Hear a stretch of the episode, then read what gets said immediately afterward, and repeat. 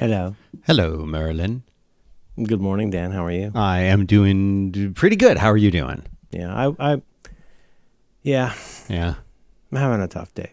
Are you? I, I, Yeah, I am- mean, my- are you still yeah. on the floor at the? Uh, well, Apple okay, event? all right. I didn't want to talk about this, but um, I was asked to leave the show floor. Were you forcibly And, um, detained, or?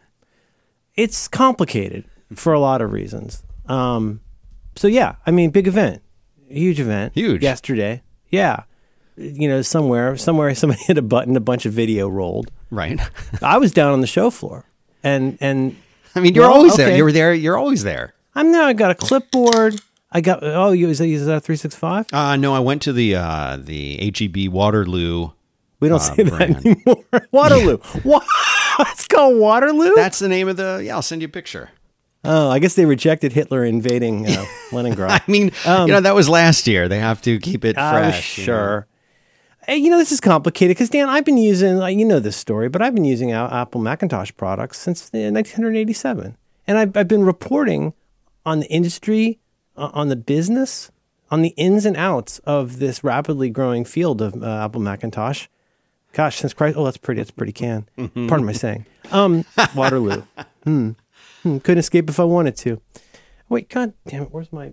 Oh, jeez. Oh no. What happened now? I think some now it's on top of everything. I think somebody took my bell. Oh, you know what? I moved it because my bass kept hitting it. Okay, it's here somewhere. Dan, I've been I've been using a Macintosh uh, Apple computer for you know so so like like every year, really two two three times a year as as a tech reporter, right. I show up, I go to the show floor, and there's a guy, there's a, and I say, "Where's my Odwalla?" Because I love my box lunch, my cookie, and my Odwalla.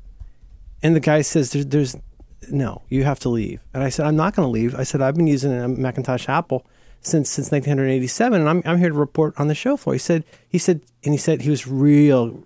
I mean, he was nice but condescending in that way, and he's all he goes, he goes, "Sir." Like he's like he's had to do this with me before, which he has. His name's Gerald. and I And you think him. he remembers you? Yes, he remembers me because I'm always asking for the Odwalla. And he says, he says, sir, there is no show floor because there is no show. Someone somewhere on the peninsula Right. uh, of the San Francisco Bay Area hit a button, and then then uh, uh, Tim, Tim Cook came out and did some jibs and jabs. They had some fun. And I said, "Listen, I'm here. I'm here to get the tech headlines. I'm here for the tips and tricks, but primarily I'm here for Odwalla." And at this point, he was extremely exasperated. He said, "Well, first of all, there is no show floor because there is no show." But I wasn't. I wasn't done yet. I said, "Well, then where's the Odwalla?" He says, "Because there's no show, there is no Odwalla. There's no sandwich. There's no cookie." And I said, I would like I would like a passion punch Odwalla because I've got a long day of reporting from the show floor. Right. And this is when I have to say he was professional about it, but this is when I think he was crying a little bit. And he said, Well, okay, there's no show, so there's no show floor. There's no Odwalla. Um, also, there is there is no passion punch Odwalla, and there never has been. Also, the Odwalla brand was shut down by Coca Cola in August of 2020. And at this point, I felt like I had had about enough. But then he kind of picked me up, not by the scruff of my neck, but by, by the back of my um, Macintosh Apple hoodie. And he very gently kind of guided me toward the door. I said, Where's the tips and tricks? Where's the Odwallas? and, he, and then he actually used this phrase, like like he was like he was like uh, like he was an air host. He said, "Once again, there are none of those things here." he said, "Also, so they um, haven't done. They so you also were haven't detained. done. You were detained. He, yes, and he said also they haven't been in San Francisco for six years. So Okay. anyway, I don't. I'm in. A, I'm in a rough position. I'm. I now. I'm. I'm now. I, I'm the one playing catch up now, because you know, I'm Heinz Ketchup. If I had a, a description, and now Right. I'm out there and I'm having to go read the read what the the the, the Snells and the Morans of the world of of what uh, whatnot. I got. I got to to hear. know, just to know what's going on. That's what I got to hear do. Casey Liss summarize in chief. I don't know. I don't. I don't know my dick from a hole in the ground. I don't know whether shit or go sailing. It's very complicated, Dan.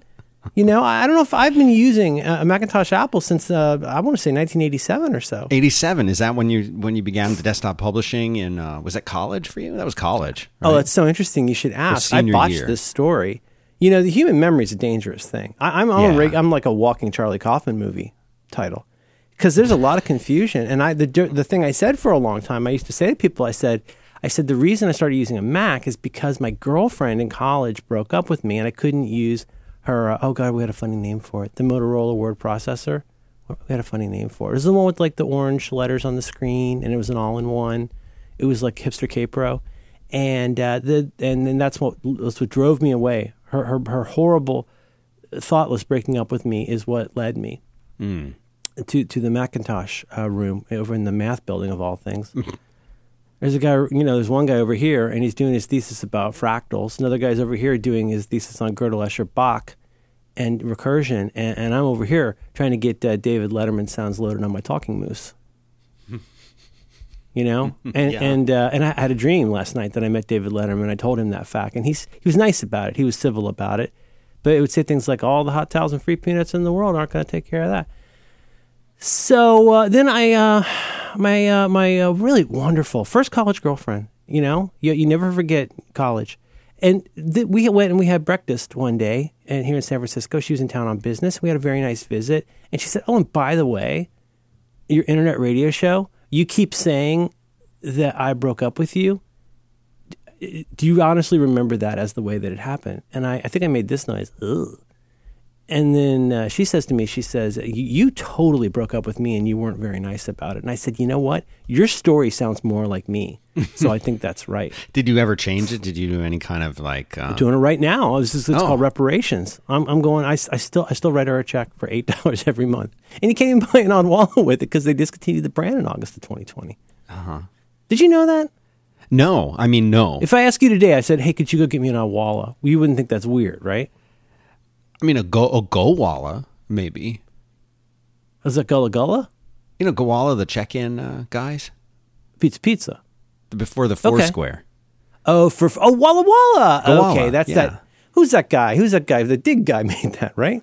Um, Diggnation, they called it. no, Josh he made, Williams he made, did Ch- that he made, one. He made Chuck. He made Nunchuck. Nunchuck.org was his, right? Chaku? yes, Ban, that's ban, right. ban, Bandu. Banta? Bantu. Bantu. Bothan. he made Bothan.org. And Minnie Bo- Bosun, died. Boson. I think you're thinking of Bos, Bosun. Bosun's whistle. God, I can't whistle like I used to. Any anyway, I feel bad about that. Lynn was Lynn, Lynn was awesome. She was really nice, and she's a rare case of of somebody who tolerated actually literally staying friends with me afterward. She's the best. And um, Does she what listen? Mm-hmm. else? I don't think so. You know, a lot of things get around. I had a very strange thing happen the other day. There's a I don't follow a lot of famous people on Twitter.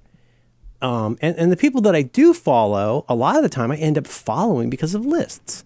Because I don't want to. I don't want to double follow. I don't want to crowd. I don't want to see stuff multiple times. I don't want to jam up my my thing with all, all the people and their and their jibes and jabs. I don't want to do that.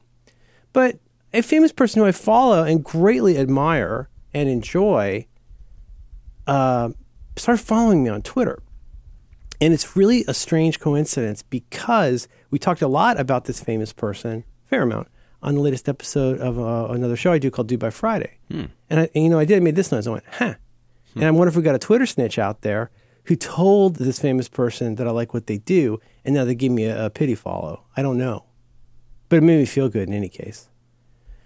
Because, you know, not because of fame, but just because I like the person. I How do you know it was person. out of pity? How? Why do you assume that? Maybe Why they would you- genuinely. I mean, why does anybody do anything on Twitter anymore except as some kind of? out a- of- an you're saying everything that happens on on Twitter is uh, is a, out of pity, or is Pity using or Twitter a pitiful thing? Is that what you're trying to say? No, it's a, it's a great point. It's like empathy versus sympathy versus timpani. They're different things. Right. Uh, t- t- two are drums and one is Greek. And so I don't know. I don't actually care, but it was real nice to wake up. And as it happens, this is a famous person who's well known in our house. And a famous person whose uh, a series on HBO, actually, we were on the third episode of on the day that this happened, which is a funny coinky dink. So that's cool. And uh, I don't know, Dan. I don't know. I um, I do think I don't like to go over this too many times. Probably it's already too often for people who don't want to hear it. But I deactivated my Facebook, dingus. I don't know how many years ago, at least five. Oh, I, th- I thought you were saying it recently. Yeah, no, I just you know yeah, I did too. I got rid of mine a few years ago. It's been The um, QAnon stuff was just getting too mainstream for much. me. It's too They- Well, no, no, not too much, too little. Too much, too little, too late, like Johnny Mathis said. The problem was that everybody out there, they've really, you know, they're not. I think what they're saying is where we go some, we go most, which is a terrible bumper sticker. You know what I'm saying? Uh, Right. Expect us. Ah, I have a mask and a uh, voice thing. But Sure. you know, in that instance, they're getting really far away from the initial what what Q is bringing to us, which is seven meats, three cheeses. Anyhow, Right, I guess I guess what I'm saying is, it is always sunny in Philadelphia. I can't get my Odwalla because quote unquote it doesn't quote unquote exist quote, but um, I do feel like I it's weird to see Facebook only from afar. There are times when, uh, regrettably, there are times when in order to see a thing, the only way that thing exists that I can find is on Facebook. And sometimes that's information about a business because basically Facebook is their internet. Um, I, I don't want to sound unkind, but like that's that's a decision you all made, and it doesn't give me uh, good feelings about your business. Uh, but also sometimes if you want to see a video, it's only on the Facebook. But uh, so I'm off that as a thing. I've I've proactively, preemptively, as I do, blocked every kind of tracker that I can for that. And and I did join Instagram originally when everybody was just taking photos of birds on wires. I, I famously, somewhat famously, said, "I just this is ridiculous. I can't do this anymore." And then I had to rejoin as a challenge for another program I do called Do by Friday. So I was on Instagram for a while. Now I deactivated that, and guess what? I can't see f all. Like it's just like, log in if you want to see, you know, John Siracusa's beach or whatever. I was like, oh, can I even go see the thing? And it wants a login. But my my feeling is that Instagram, in particular, does a funny thing. I'll get back to Twitter in a second. We have a, I have a lot to talk about today, Dan. I got a lot of lines. Is it okay that I'm talking? Is that all right? Yeah, I mean this. I mean it's your show, so Because otherwise, we wouldn't really. I mean, we shouldn't have a show if I'm not going to talk. Because you sit there in Apple Logic and you can see who talks who talks the most. yeah, yeah. Yeah, and um, Well, I mean, I, I just want to say we are going to talk about Apple. People were asking me on Twitter. We Are we? we will talk about the Apple stuff. We and will we will go back to calendaring. oh, see, did we we didn't even do a pre-flight on this, and you know exactly what I got in the dingus here. Okay. Huh? Huh? Okay. But I think Instagram is a funny thing, uh, and I'm not trying to piss from the high ground here, but just my impression is what I've heard from my friends about Instagram for at least two or three so years, something like that, is like, oh my gosh, Instagram is the last place on the internet that has a social component where I actually like being there and it makes me happy, which makes sense because there's a lot of babies and dogs. And as ever, it's going to be as good as who you follow mostly, even though they bollocks up all kinds of stuff with your experience. And you see lots of yoga pants and like tech brasiers or whatever. And whatever, that's fine. That's fine. And my wife buys almost all of it. Um, and so, fine. But again, my impression from afar, and I'm not Right. trying to yuck on anybody's yum, is that although people say it makes them very happy, my impression is it doesn't make people as happy as they say or as happy as they think for a couple of reasons. And, and one is that Instagram really ha seems like it has become a place where you are situated to do a kind of performance about how great your life is. And I think a lot of people do that, if they're not they're not posting, but they're seeing that. And I feel like the the two parts of that, because it's always two things with Instagram, is one is well, second that like it makes you feel bad when everybody's like, oh, here's my feet on a boat because I'm implying how rich and how much time I have, how rich I am. You know what I mean? Feet on a boat is like really telling. It's like, well, Oh, yeah. here's this oddly intimate, and it's not just feet and boats, but you know what I'm talking about. There's uh, one Instagram I followed when I was on Instagram briefly was the whatever it's called, clones of Instagram or whatever. But it's where somebody would take the time to curate a block of like f- 25 photos that are almost identical. Like here's the same person looking over the same mountain, which is you know it's about as creative as being photographed in front of the Hogwarts Express. You know, it's like oh yeah, that's called a photo opportunity, dude. That's why it's there. But on the one hand, second, I think it doesn't make people happy to see that, or at least not as much as they say. And first, my deeper inkling is that it's not fun to make. And not just for the whole like, oh, here's a here's a trend piece on how being an influencer is expensive and difficult. It's more like I, I and this very much jibes with this obsession I've been having lately about how we all perform in public on the internet, which we've always done, but it just feels like it's gotten to a really strange place to me. We'll talk about another day if you want, but I don't know. And then when I look at Twitter, it's like I listened to a really good episode. I'll put this in show notes. Really good episode of this podcast I've mentioned before that I like a lot called uh, "You're Wrong About," and they did this like almost hour and a half long episode yesterday on quote unquote cancel culture, which is maybe what you think it is, but it's mostly not what you think it is. Which is the whole point of the show. Is like there's something different than the way this has been framed. Another great piece I read this week, see if I can find for notes, is like how so much of the angry discourse against one another is about the difference in what what words mean, and then not only like sort of not agreeing on the terms that we're using to have these weird, ongoing, endless arguments, but the the the, the point, the very point of the thing we're trying to talk about is how we can't agree on what that word is. And I feel like on Twitter, it's a place, it's a place where deliberate misunderstanding can metastasize at scale, and where context can be completely removed because that's just how it works, and it makes me sad because it used to be really fun. Oh, that was sad, Dan. We should we should talk about happy things. I mean, let's, Do you think you're ever? the people. Feel, I think they tune in to feel happy. know. They don't tune in to. Be I, bummed I just out I like think they that. just tune in to feel. You know, Just Like to feel yourself- anything. Yeah, like poking yourself with a needle all in the way geometry down. class. Just need to feel something. so many erections, and I'm so angry. But Here's my feet on a boat. La la la. Uh, okay, uh, so yeah, here's what I've got. Uh, just in brief, can, I- can I give you the, the spin on what I what I what I've uh, been been cooking up? If I were the Rock, Absolutely. okay, here's what I've been cooking. I don't even know the line. I, I, I followed wrestling, but that's well after my time. Uh, you asked me about Dusty Rhodes, you know, coming over to my table, or, or I even a little bit of Macho Man Randy Savage. Oh yeah, Ooh, that was good. Have you done that Thanks, one man. before? I don't Didn't think he pass? I, have. think he passed. uh, who are we talking about? Oh, he did. He absolutely did. He passed. Dusty passed. And speaking of, it, it's always sunny in Philadelphia. In uh, 2011, on- did you did, did we talk about that in 2011? Dan, this is what I'm talking about. Well, the other one is Todd, friend of the show, Todd Vaziri, texted me this morning because we had a really nice dinner, a little one-on-one dinner at uh, Ruth. Ruth what a terrible name, Ruth's Chris Steakhouse. Steakhouse, yeah. Which You makes know, a- I- which they're makes a good. strong- they're good, strong but they're, steak. they're they're not my favorite. No, it's okay. It's okay. But the point is, we had we had a very nice dinner there together. Together, I don't know, three, four, five years ago.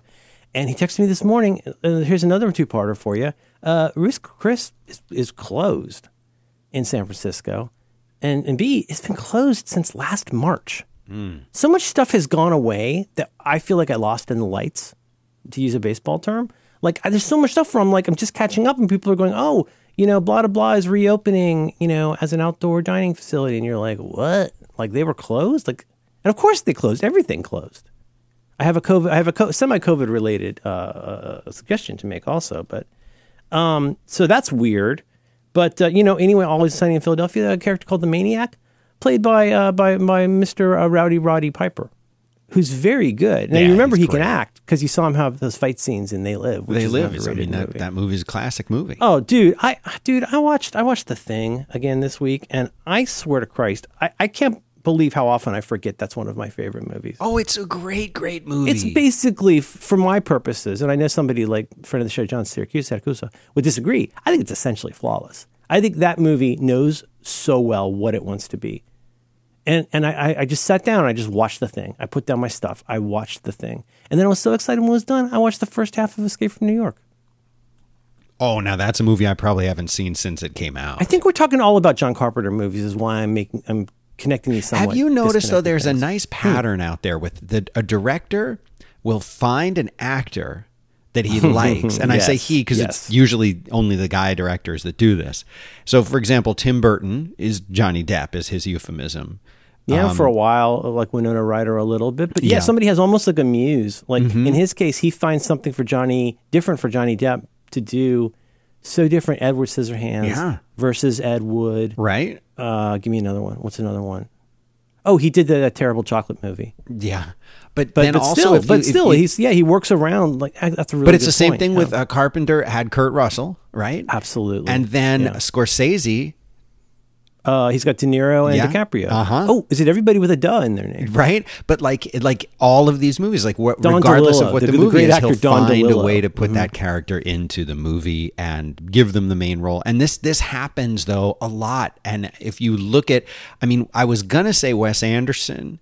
It would probably Oh, be Jeff absolutely, Wes Anderson. but well, Wes Anderson reuses. Well, He yeah, Jeff reuses a lot of people. in a secondary part. Bill Murray, Bill Murray um, for sure. the guy who plays Mr. Little Jeans. Who's, I'm sorry, whose name escapes me.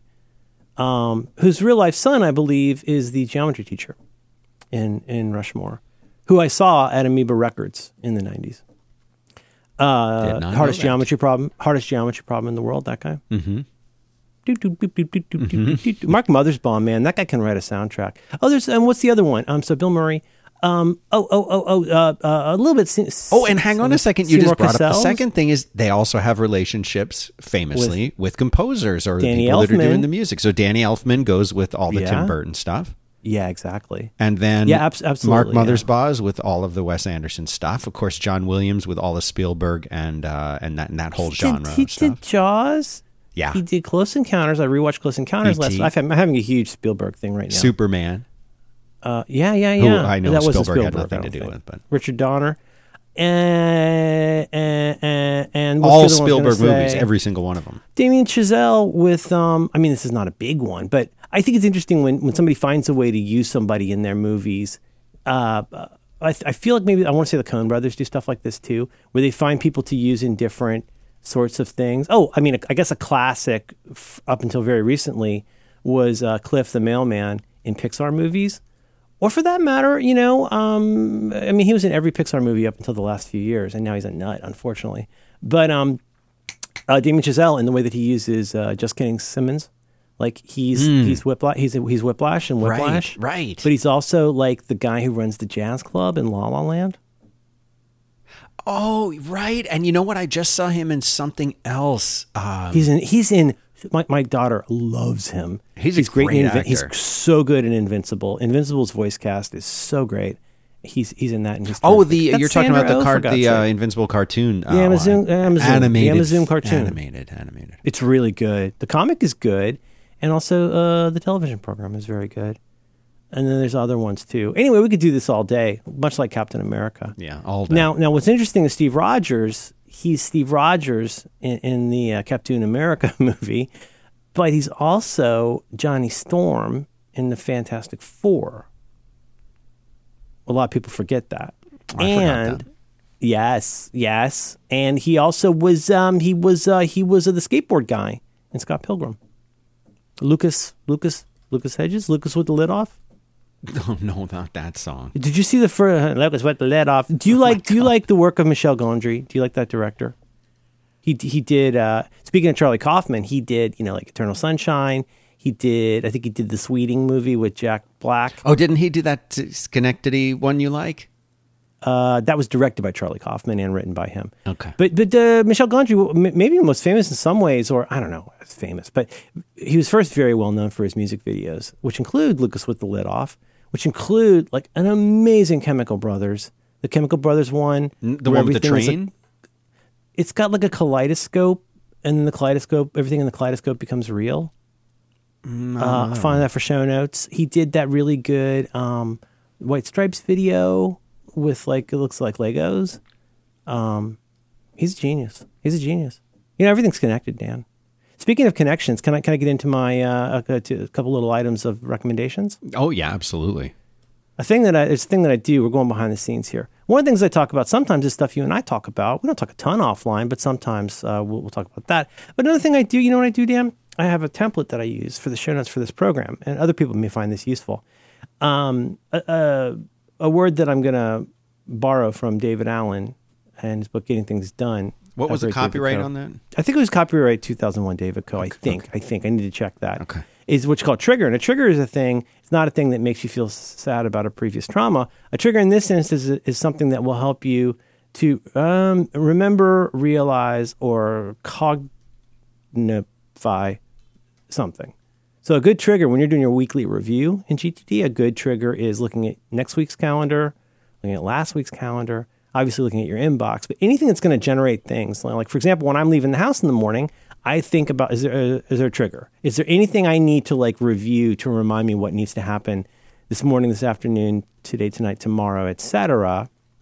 And I think for every podcast one does, it's not the one is out of ideas, but it's always interesting to say like, oh, what's a thing I, I would like to mention that I might forget to mention? So you know what I do? I have links for all my different shows. And one of my links, I have three links. There's always three things with my links for this program. I look at my YouTube history, I look at my Instapaper queue, and I look at recent stuff I bought on Amazon. Now, is that because I want to recommend a video, I want to recommend an article, or I want to make you buy something? It's not. It's just that it, it stimulates some idea of like, oh, that reminds me. Here's a thing that was awesome. That you know, the, the, it really is a trigger. It could be a trigger for remember to mention this Wendover Productions video about COVID shortages, but it could also be a trigger to just say, "Oh, that reminds me of this other thing," because that's how the brain works, especially at my age. Doesn't that seem like a smart idea having triggers? I mean, it, those the best way Mm-hmm. I've heard the use of trigger in a while. So I like it. I'll say yes. Wow. I'll buy Wow. into that. Okay, you buy that for a dollar. now, what about what about uh, what movie is that from? I was just I buy that for a dollar. I was I think- buy that for a dollar. Where does dollar. that from? Guns, guns, guns. You want some more? Yeah. You have you have 20 seconds to comply. Um, Dick, I'm very disappointed. no, just yet? tell me. You're killing me.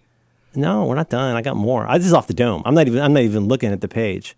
Um, uh, uh, uh, you may want to go to a Oh, trauma RoboCop, center. RoboCop, right?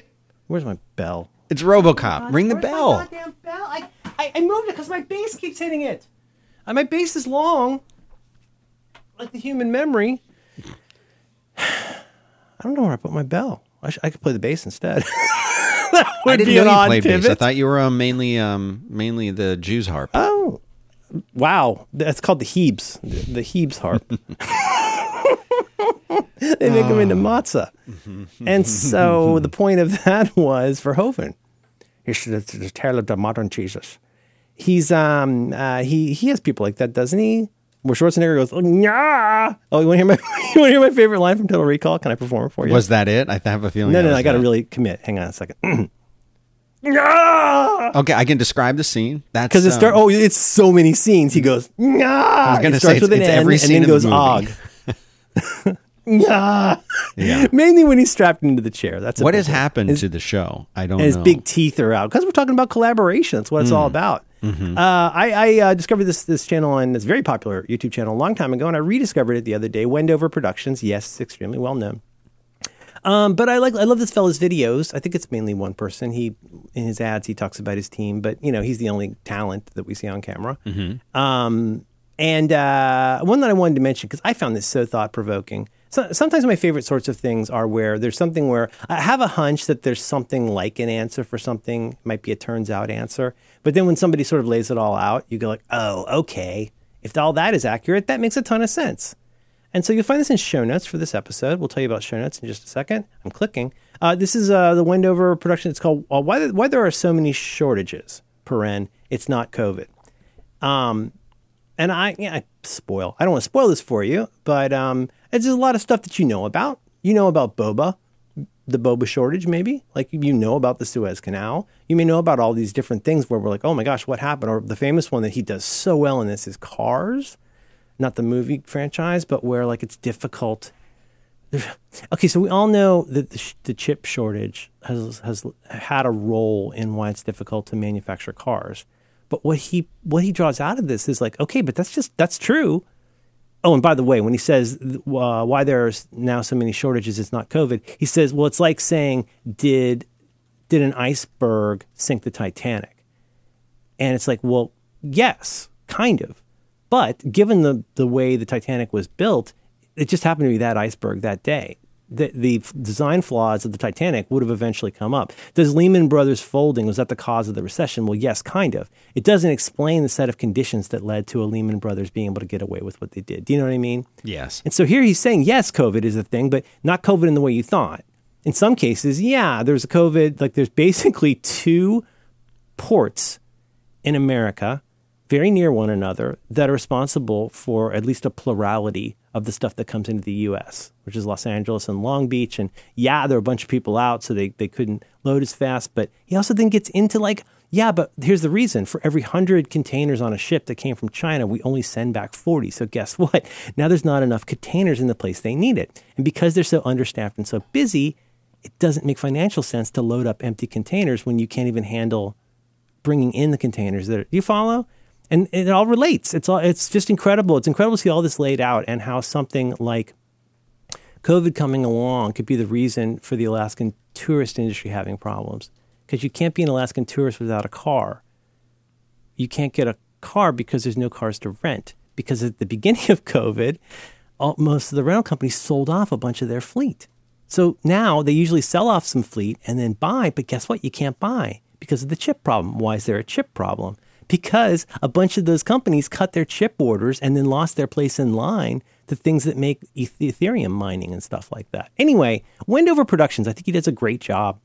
Um, you, will find that in show notes. Another one that I like, I didn't put this in notes, I can put it in notes. Another one I really loved is uh, similar to a very good episode of Planet Money, basically explaining what's, what's, what's up with recycling, like what happened with recycling, why plastics recycling, in, I'm going to use my words, plastics recycling was only viable briefly as a business because of a unique set, one time set of economic conditions involving China, ships, oil, etc. I love stuff like this, Dan. I, I love these sorts of videos. Wendover Productions. You ever seen any of those videos? He talks, you know what you'd like? He talks a lot about um, the airline industry, like why planes fly slower now than they used to. I would like you that. know, yeah, Wendover. Um, hey Dan, where would people find show notes for episode five three four of your Back to Work program? They're going to go to backtowork.limo slash five three four. That'll take them right where they need to go. Right where they need to go. Mm-hmm. I want to tell you about something I like, which is the made in pan. I, I, know we don't have a, a, a sponsor. Oh, you, you got one. the pan? You're using the pan? Touch I, the I pan. Kiss the pan. Kiss the. I kiss the pan. I did. Pan kisses you. Mm. Um, and uh, that man's gone now.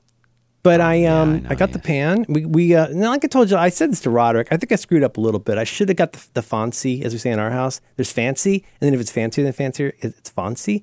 I should have gotten the fancy stainless steel one because I've never had one of those. Unless, if, if I'm being honest, they're given to the, this to me gratis, so I should get a fancy one. We got the, the, the no stick one, and it rules. I'm just here to say this is. I mean, they do pay us.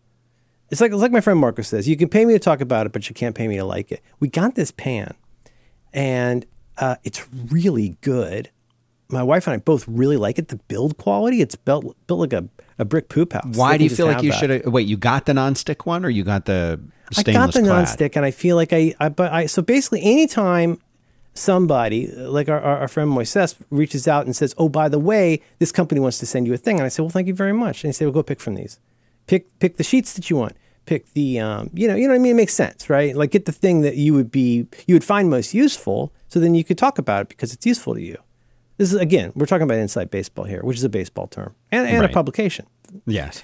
And um, I uh, and I said, oh, yeah, you know, what's the what's another example? Another example would be, oh, we got that cool uh, that ca- carving knife with, with the fork. So anytime uh, something like that comes up, the very first thing I do is contact my my partner, my partner, my spouse person, and I say, hey, can you go look at this page and see which one of these you want? That way, you know, my household gets the benefit as well as me. And uh, she said, oh, we could use a new nonstick pan, which is true. I, you know, I, we got paid for the ad, but I just want to say I had not, I was not in receipt of the pan at the time. I really like it. No, they didn't pay for this, did they? No, you, you not charge them? paid you for do this. an- No, it's called an I, I mean we can try to retroactively charge for it. You do all the other shows too. They're not going to go back and listen to all of them. How will they know? Spot check. How would they I don't know. They call it dynamic DAI, DAI, dynamic ad insertion. And boy, is it bad. And then what was my other recommendation? Was um, oh, I just wanted to mention.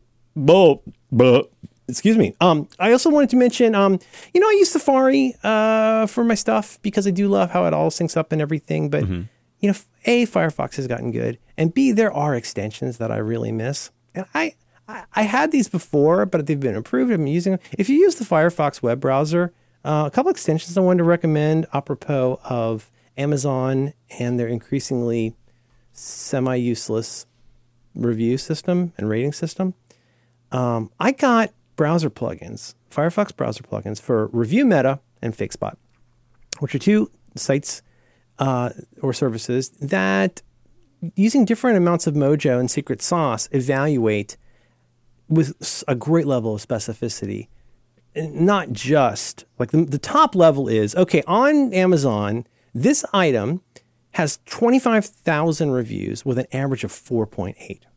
And you're like, wow, that must be really good. And sometimes it is, sometimes it isn't, and sometimes it's just difficult to tell. So review meta and FakeSpot in different ways. You enter, you just paste in the URL for an item, and it uses each one of those sites uses their own secret sauce to figure out not just what that rating should be, but how they derived what that rating should be. And they used the geekiest, coolest stuff to go in and say, first of all, it's very telling when you pop that up and it's two stars lower than what it was on Amazon. But then it says why? Okay, this is an unverified buyer. We weight that this much. Do you follow? Have you have you used these services, Dan? Did you ever try Review Meta in particular? Yeah, Review Meta, but I heard about it from you. Yeah, Review Meta is Fake Spot. Well, here's mm-hmm. the cool thing though. I found myself using this every time I think about because sometimes like I'll just be shopping without buying. Like we're shopping. Same way we shopped for a couch for 20 years. I'm shopping for a new microwave because ours is grody and but you know that involves a lot of looking at different places, in particular, you know, Amazon. But the the the fake spot, so Review Meta, for whatever reason, I kind of like better to use as a website and service. But the fake spot extension for Firefox is so freaking good, and it really it really screws with the page.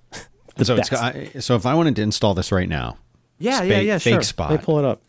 Yeah, so you can just search for uh, Fire, Firefox uh, fake spot extension um, it, I gotta tell you, it's it's useful on a detail page, right? Like you would expect. So let's say I go to a, let's go find something here. I don't think I don't know how to use the internet anymore, if I ever did. Amazon. Um. Oh, what what what's one of the ones? Oh, Bluetooth Bluetooth head for speakers. That's one that's Blue, frequently Bluetooth. Bluetooth. Hi, hi. I'm Bluetooth. I miss him. I miss him too. He retired a long time ago. I know. So I got those two toothpicks. Amazon Bluetooth speaker. I, I, I always feel like that character is a little bit based on Dusty Baker. Do you, do you think a little bit? Oh yeah, hundred percent. Okay, all right. Shh, shh, shh. I don't want the I don't want the Baker estate to find out. Oh, by the way, Dusty Baker died. Um, okay, so um, check it out. I go to oh one of their oh, one of their sponsored ones. Okay, so I'm on the detail page, and I'm I'm not recommending this. Retweets are not endorsements. This is Bose SoundLink uh, Revolve Plus Series Two portable Bluetooth speaker, wireless, water resistant speaker with long lasting battery and handle, comma, silver. That one scores an F. scores oh, an, an F. F. Okay, so on the detail page, right there, you see one. So I base, I've also said, show me the FakeSpot reviews, show me the, the FakeSpot rating. So it's half a star and an F. Now, that's useful to know. Like, there's not much that would change my, not opinion, but my gander that maybe that's not going to be the best one for me. But when you do a search, um, I hate this in almost everything else, but it kind of hijacks the page. And FakeSpot sort you can choose to sort it by their quality of the rating. Hmm. And you could say leave off all F reviews and stuff like that. It's really, really cool. It's it's really sobering. It's really sobering to go in and land on a page. And, and admittedly, now, I mean, as with Google, who knows how different this is because I, I, don't log into hardly anything on Firefox because I'm just using it's, just my, it's my second browser. But um, so wait, your primary is Safari, and then yeah, Firefox is and your second. Chrome has been removed from all of my computers. And I, eh, but Firefox has come. It's good. It's really, really. What good. stops you from using Firefox as your primary browser then? Um, while it has the ability to do all kinds of different, you know, syncing of settings. It's had that for years. I benefit from I mean, for me, this is just, you know, your mileage may vary. For me, the way that Safari is hooked up with iCloud That's the my, same same reason I'm on it. And it's fast. It's real fast. It doesn't feel pokey. It doesn't feel weird. I do miss having the extensions. I mean, I don't know whatever happened to that whole like you can port your extension to Safari, but I don't see a lot of it. But I mean, for example, um, it's got just it's real clean. It's got just the right amount of customizations that I find useful. I think it's neat that I can see what I what tabs I have open on other computers. I think it's neat that my history is shared because you know my bookmarks and history are really important to me.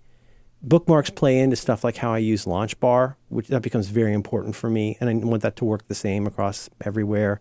Um, having all that sync is really useful. But then on top of that, there's all kinds of features that not everybody uses, but like it's worth knowing about. Like you see that little share arrow or what I call a share You mm-hmm. see your share on Safari and you're like, why, why, would I? Okay, I want to share this page. Like, why don't I just copy it? Well, click it and look. Because here's here's a couple that because there's always two things with Safari that you should really look into. One is using this URL, create a reminder. So you could just you can create a reminder, and you can do you can also do this on. It works unevenly, but you can also do this on iOS, where you could say, uh, "Remind me about this later," or "Remind me about this at 5 p.m. tomorrow." And sometimes it gets what this means better than others. Usually Safari pretty good. But on your Mac, you hit the Share One uh, one great way you can just add a reminder, and it'll create use the URL field in reminders. That could be an undated, untimed reminder. It's just something you want to have in there to process later on, or it could be something specific, like remind me to research microwaves, you know, Saturday at 10 a.m. So that Share is, is very handy. Another one is adding to notes. And I'll tell you why I love this because it makes cards. And my daughter and I do this all the time. My wife and I do this for holidays and birthdays, like Christmas and birthdays. Like we'll share a two person list for ideas for my kid. Mm-hmm. Uh, and my, my daughter and I use it for like movies or like minifigs we want to buy or whatever that is. You hit the Share, you send that to notes, you get to pick the note, and then it um, creates a little card for that, which is, of course, clickable. But that means it also comes with an image and the page title. Um, that's all stuff I really benefit from. Uh, not stuff everybody would benefit from. There's so much to love about Firefox. God, delete Chrome. Please delete Chrome. Del- But, delete um, Chrome, Fire- and, or if you must use the Chrome engine, we've talked about Brave before, and Brave is Chrome Mm-hmm. without all of the Google stuff. It's they've taken the essentially the Chromium open source. I don't, I don't know a ton about it, but it's. I feel like Chrome is Facebook for people uh, who know how to program. Yeah, It's, it's like, like God, that. can you? I know you guys love it. I know it's got lots of nice stuff for developers.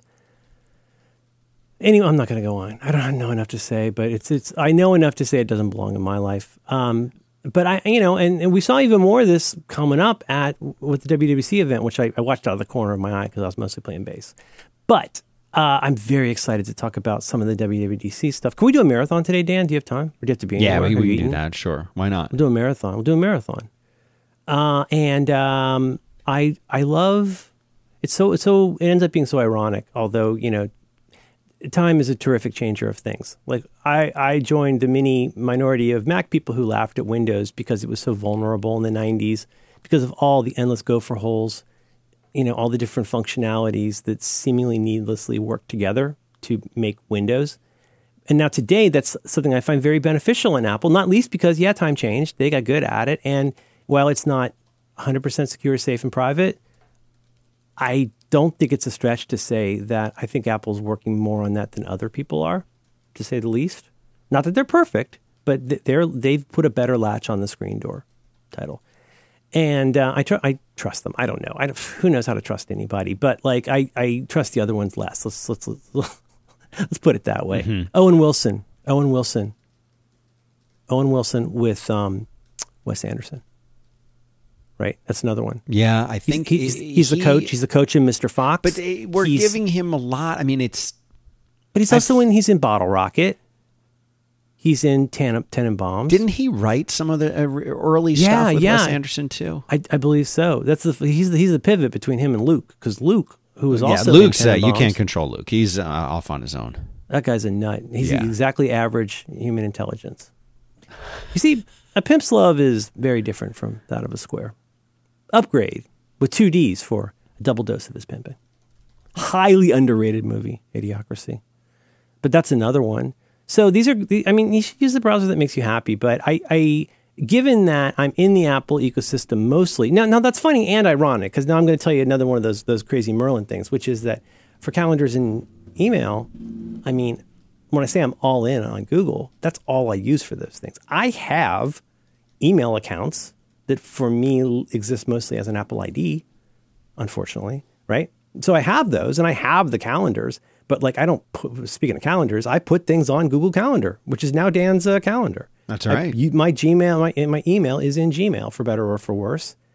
Um, and in that instance, oh my goodness, that syncing and stuff is is terrific. And there are probably benefits to using iCloud and Apple things for everything there, but I still get a ton of benefit out of the iCloud stuff. You know, I, I put the I put the uh, ugh, I'm so embarrassed. I, every year I say I'm not going to be that guy.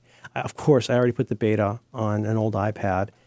Uh, I was fixing to put it on an old phone, and I have this really strange feeling that by the time we record next week, I will have put beta one on my phone. Yes, I know, it, but it is extremely good.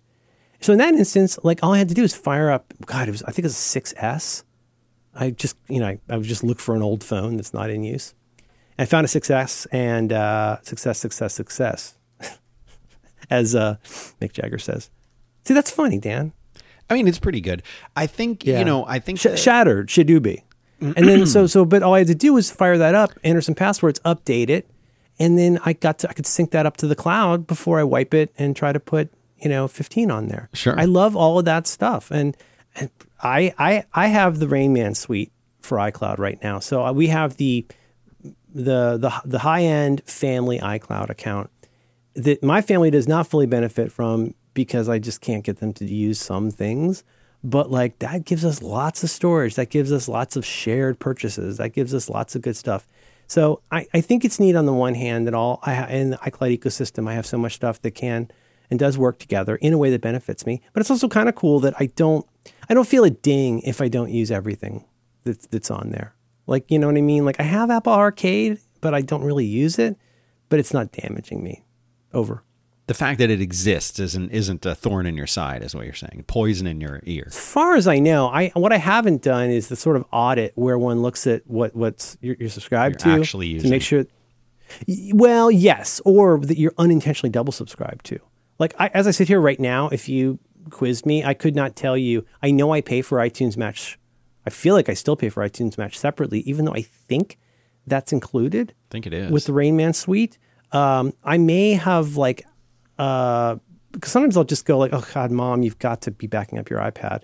Like I'll just go, you know, it's, and by the way, it is pretty hard to buy iCloud storage for your mom. Tell her it's that high.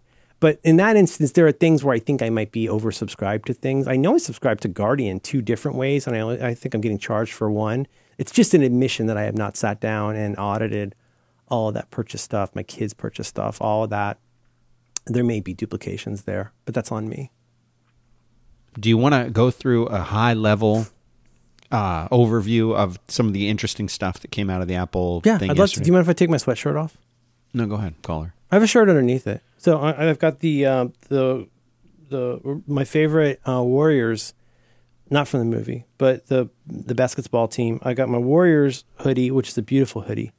Um, I got I'm wearing that over a Fantastic Four shirt because that's one of my four lucky shirts. Okay. It's always four shirts with me. Yeah. My So newest we- one, is my, I got I got a meat puppet shirt. I'm gonna take off my sweatshirt, so I have to remove my cans. Are you cool with that? Yeah, go ahead. Uh, Okay, speak please. Uh, uh, first time sweatshirt. Please speak to our audience for uh, four seconds. sure. So basically, the uh, the Apple thing. I, I just want to um, I just want to kind of go over the main highlights. Are there things in because- particular, given that you Well, know? yeah, they- but I have notes. I have. I made notes. Oh, and I'm ready. fantastic, Dan. Well, why do don't you you drive? I'll get in the trunk. Do it. So the first thing that they talked about was FaceTime, and you know, it really seemed like what they what Apple has a knack for doing is that they come in and uh, and they they take something that people seem to want to use and seem to be having fun with. They wait until it's kind of off peak, and then they announce their own version of it, which is family friendly and kid friendly.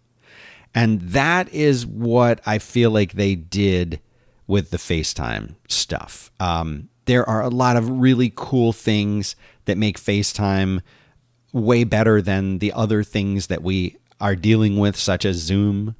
Uh, they got like the spatial audio, the voice isolation thing. They've got a portrait mode, which is just it blurs the background.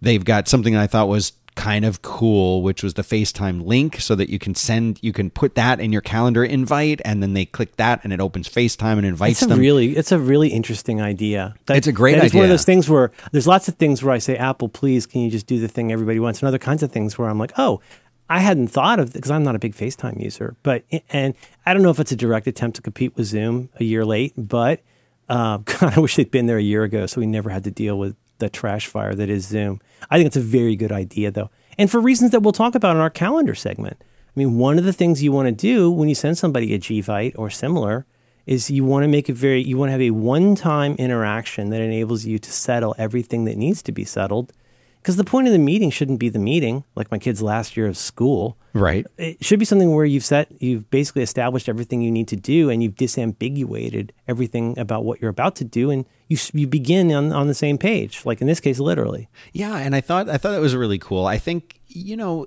would this have been even better a year ago, kind of earlier in the pandemic? Well, of course, but this is we have it now, and I think Yeah. Apple's banking on if the a frog fact. had wings he wouldn't bump his ass hopping yeah, but I think the fact It's that we have and shit on them. this now is still good because I think there are a lot of people and companies who are saying, well, you know, like maybe maybe you're all vaccinated, you can go back, maybe you're not. So we have this now.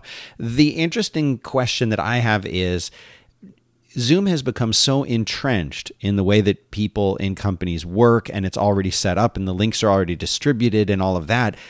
Mm-hmm.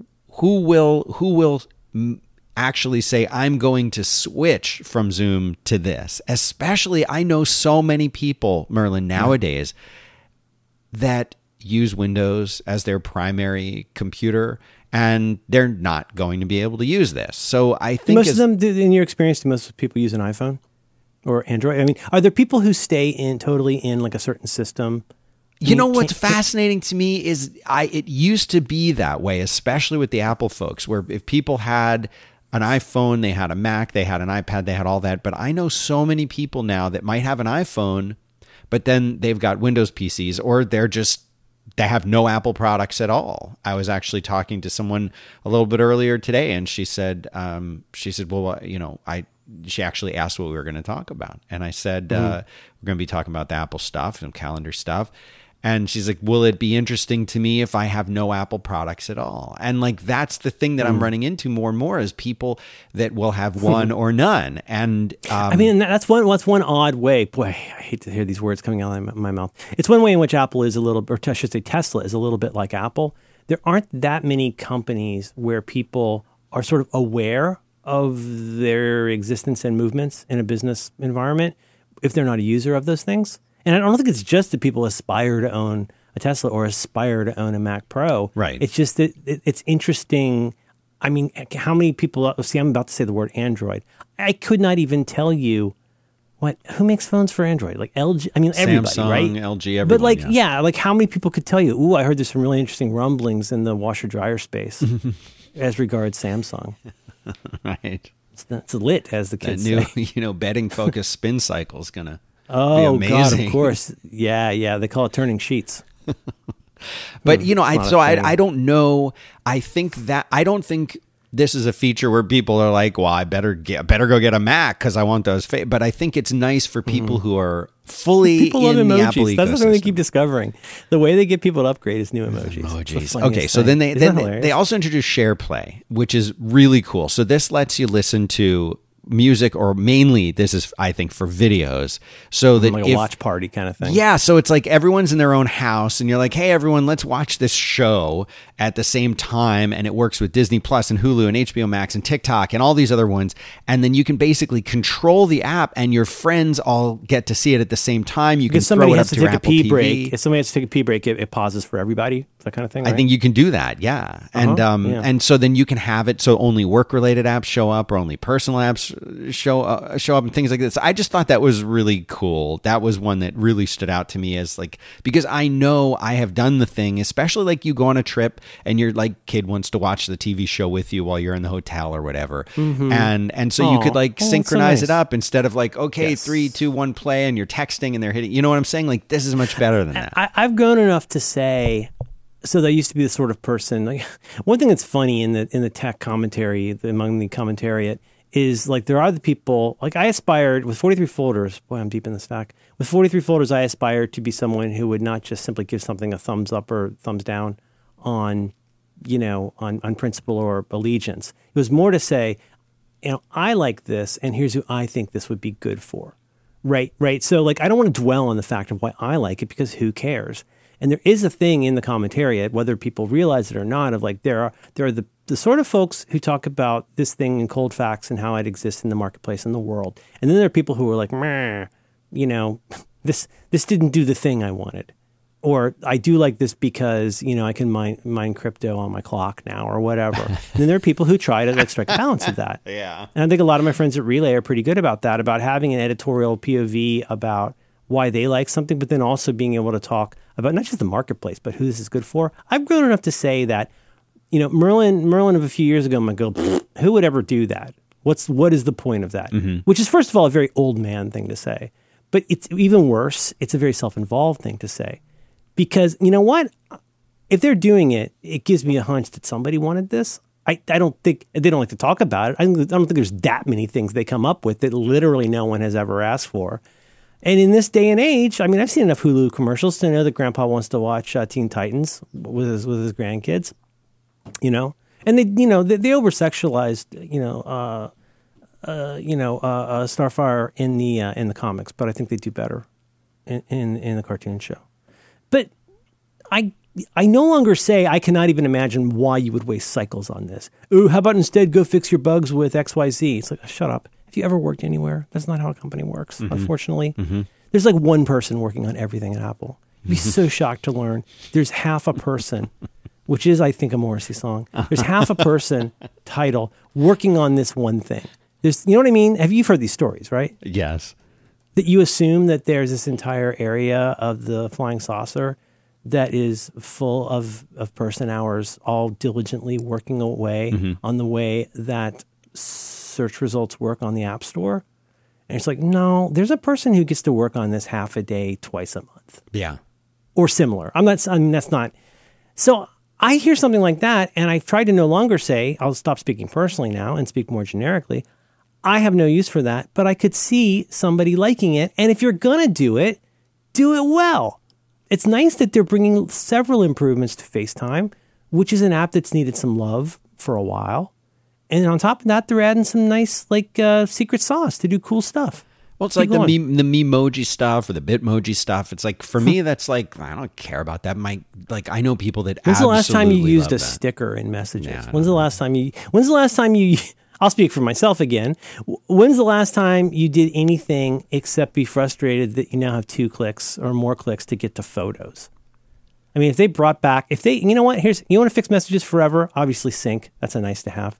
Sync working better would be great. But here's what I want out of messages. I want you you to take the sandwich and hold it between your knees. What I want you to, what I want is for messages to take away, for me to turn off that entire row, bring back a dedicated One button, button for photos. That's all you're ever one doing button for photos. How about this? You no time to argue. Throw me the head, I throw you the whip. You give me a dedicated photo button, and I'll give you the utterly unnecessary and way too easy to click. Please record my voice button. oh, what if somebody? You know, there's this thing that nobody really wants. Why don't we put it right where you type? Right. So you hit it every single time. Yeah, no time to argue. Okay, You know so what I'm saying? iPad OS gets uh, home screen widgets, which is Yeah. fine. Um, It was funny the way, just a meta commentary. It was funny the way. I mean, I think a lot of us who who have really uh, dived into that stuff in since fourteen, it's kind of difficult to watch that and do anything but go. Um, you'll just do anything to avoid saying that thing on iPhone. You can do it on iPad. now." right. I feel like 45 minutes. Not that much, but like at least 20, 30 minutes of 20 this was, you know, that thing that you could never understand why you can only do it on iPhone and not iPad. And then, they, but they do it like this, this great revelation. Like you can search for emojis by the name of the emoji now. That's a really good idea. It's amazing, huh? Who would have thought? The widgets thing, the widgets thing is interesting. It's buggy right now because, of course, it's I don't know what you know. It's you know the the very first beta, but I cannot get it to remember persistently that I want all the pages off and just please use App Library because I'm an App Library addict on the phone now. Mm-hmm, mm-hmm. I don't want anything there. It, it- but it's very interesting because this does relate to focus. And this idea, it's interesting. I'm not sure how this will work in practice, but it's interesting to say when I'm in this particular focus, uh, which they're using as like a noun, when I'm in this focus, bring up this page on iPad. Am, am I the only person in the world where icons move to different pages? I think they do. I, I mean, I'm, I'm being sarcastic. attention is is it. not accurate that if you add something here, it pushes everything there? Yeah, yeah. How would you, unless you only had it half full or less than 100% full on every page, how would you ensure in a folder like fashion? Like folders Right. never get confused. Right, right, right. Folders don't forget what's in them. A page was never, in my conception, from a user model standpoint, like I don't think they ever meant a page to be meaningful, except apart from the home page.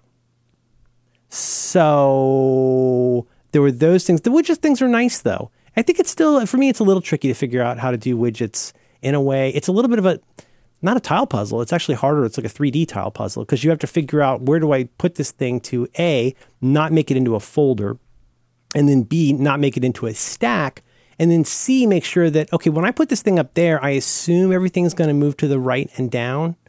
But I, I think it's a nice feature.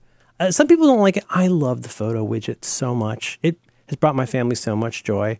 And I think the widget stuff's just going to get better. And, and, you know, eventually Android will add it too. Uh, so iPad, else- what else I-? I- iPad gets the new multitasking menu, so that you the gestures that you always forget, unless you know, unless you're a kid. I think If you want to do the most them. basic, all I can do so far is make it slide to the right. I think I'm missing something, but you get the three dots at the top, and you get- say, "Let's see this app in or this window of this app in full screen." And then what are the other ones meant to do? One of them is turn it into a slide over. Is that right? Mhm. Yeah. Yep.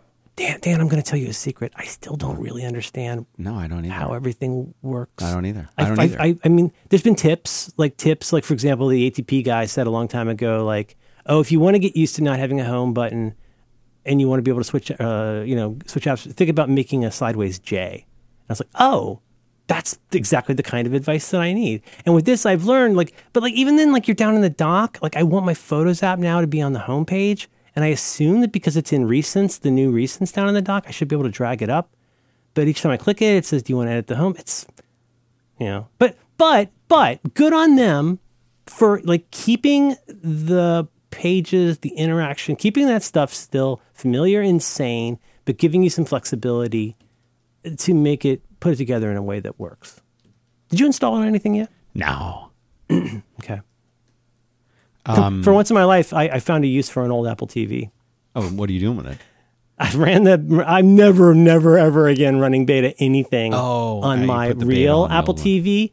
But my old Apple TV, you just fire up Xcode and throw it at it, and it's you know pretty straightforward. There you go. Um, uh, but I'm looking forward. uh, God, having the. Uh, I'm sorry, I'm jumping all over the place. Having the um, spatial audio on Apple TV is going to be amazing. I'm so looking forward to that. So your iPhone will now uh, analyze the way that you walk and see if you are maybe going to uh, Yeah, tell me about that. It's, it's looking for a an unusual gait. As a yeah, I guess it, it analyzes your gait and sees what your normal gait is, and then uses that as a baseline to see if you're walking weird, if you're maybe gonna fall. And I'm I'm assuming this is for people who have maybe vertigo or things like that, or or, or other other things that might cause them to fall, and it will tell them that they're at a risk of falling. And apparently, it, it tells Yeah. you ahead of time as your risk in, increases. It's one of those things that seems like a real, mm, I don't say witch doctor, but it seems like one of those like magical things where it's like, oh, you know, I, from listening to your breathing, I can tell that you may have this problem. It's a very like house, the, the TV show sort of thing. Mm-hmm. Yeah. Like, it's definitely not lupus because of your disrupted gait. That means you're addicted to amphetamines and probably a doctor. Um, Right. But but you know what I mean? Like I, I think gait stuff, yeah, very much relates to can relate to neurological symptoms of neurological things. You know what I mean? Like like I don't know, maybe Parkinson's or something like that. Yes. But, also, I mean, God, those those um, those phony baloney chiropractors, they got a whole racket about your legs being different lengths and that disrupting your cycling or whatever. Right, right. I bet even for, like especially for athletes, that would be useful. I wish you would tell me what shoes to buy. So they got uh they got Scribble on WatchOS, so it's handwriting recognition and integrated into the text view. Um, you use the crown to place the cursor, kind of cool. They have a new portraits watch face where you uh you if you upload or if you have a portrait of a person there, it will mm-hmm. kind of do the kind of five ish year ago style thing where the numbers or the title goes in front of or behind the oh. person's face. Oh, really? Okay, wait. I'm sorry, I, I missed. So you could put up a picture there. Of You're talking about on the watch. kid. Yeah, on the watch. Okay. You put a picture. Which apparently, your according kid. to Marco Heard, that's the most popular face is photos. The photos. so interesting. I would not have predicted that. and so now it will take the time, like if it's you know if it's twelve twenty three p.m. and it'll put that behind the person's head in a little bit, like it centers. You're it puts it- kidding. no, You're living with your own private Mickey Mouse. you haven't seen this. Hold on, I'm going to send you. I'm going to. Mm-hmm. Dan, send I was you, recording bass lines. I got a new bass. How low can you go? Death Row, What a Brother Know. Uh-huh. And so I was recording bass lines, too many bass lines, and, and it was knocking over my bell, and I was watching it out the corner of my eye. almost knocked over my bell there. Okay, and then so so Siri is on them, some third party devices. Exciting. Uh, uh, and in passing, can I say something here, please? yes, go ahead, Just- caller. Okay, I mean, if you've got an extra device that's really an extra device, I mean, everybody should do their own due diligence on this. My sense is like, unless, no, I mean, even developers usually have dedicated devices because a beta can, beta is going to touch your cloud stuff unless you use a different ID. And boy, can that ever, you'll be entering a world of pain. But the hmm. one I can say with some confidence, and believe, I love my Apple Watch. I really, really like it. It's it's become like really a steady value thing for me. But uh, just just your pal Merlin talking here. Use your own due diligence. But if there's anything I feel like you shouldn't do for a while, maybe till it's pub- a public beta, maybe even later, for so many reasons, do not put the beta on your watch. No. So far, it has been the. I mean, there have been some real good. Knock on wood. There's been some real good betas the last couple years, mostly. But like, it's getting the thing on your watch can be a little bit of a hassle. Keeping it updated can be a little bit of a hassle. And at least in my experience, it's where some of the buggier stuff is. And even if, so if you've got an Apple Watch as a dawdle and you really don't care, you could do this. But I would say, you know, putting putting the beta, getting the developer program, which is 100 bucks a year, it's not too bad. You sign up, it makes it really kind of trivially easy to get properly get a beta that's not loaded with malware. God, stay off torrents, people. Um, that's how they got the name Torrance, California. And so you, um, Jack Torrance. but Jack Torrance, it's contract. Oh, don't make me. Okay. Um, you know, And put it on an old do you want iPhone. If you got an old, no, no, we'll do it at the end. Uh, but, but if you put on an old iPhone, that's fine. That's all I'm gonna say. Dan, this is cool. So it's used. You're saying it's similar to the way that it figures out where your hair ends. That wonderful Shel Silverstein book. Uh, it, figuring out where where your head ends, it puts the clock. I see. Yeah. I sent you the picture of how that does that. Yeah, yeah, yeah. You sent it to me. Thank you. This is cool. Okay, so n- now I we like get some of these typefaces a lot more than others. now we get to the only part that I cared about, which is Mac OS, uh, which they're calling Monterey, which that's fine. The only part that you care about, really? yeah, yeah. Over Because- more than iOS? You're not interested in iOS? Uh, eh, doesn't, doesn't affect your work. It doesn't change. It that- doesn't really change anything. Like I'm looking forward to better notifications. That'll be fine. Um, Oh God, it's so cool. Getting that summary That is looks really cool. amazing. But, like, yeah, I once don't- again, you got to go in onesie twosie to say what you want in that summary. I guess uh, maybe over time it figures that out. But the notoriously in the modern age, the least useful or the least, the most frustrating piece of t- of consistently deliberate Apple interface is when you go anywhere that's got all of something and radio buttons. So like deciding what should go into Siri recommendations. Uh, it's yeah. every app on your phone and a radio button. Do you- There is no select all. There is no turn off all. It's it's it really does look like it was it was made by a programmer or an engineer. Yeah, I'm I'm fine with with whatever changes they make to iOS. I feel like it's all it's all good. Mac OS is where I spend most of my time. Apple, Apple, and my watch, meaning Apple, my phone, meaning Apple, my iPad, my Mac, my everything, meaning Apple. It has a concept of so many things, including recent. My Mac understands recent documents. Mm-hmm. It understands recent folders. It, I mean, all, there's so much data, eh, not in a creepy way, but data that's being reported to both developers and Apple. And if, if I if I got the right inside person at Apple, I, I bet they would tell me, yeah, Merlin, we know that you have 7,892 apps on your phone. In the last month, you have used, let's say 40. I really doubt it. You've used 40 of those at least once in the last month. But here's the fact you've been looking for there are 15 apps that you use on your phone.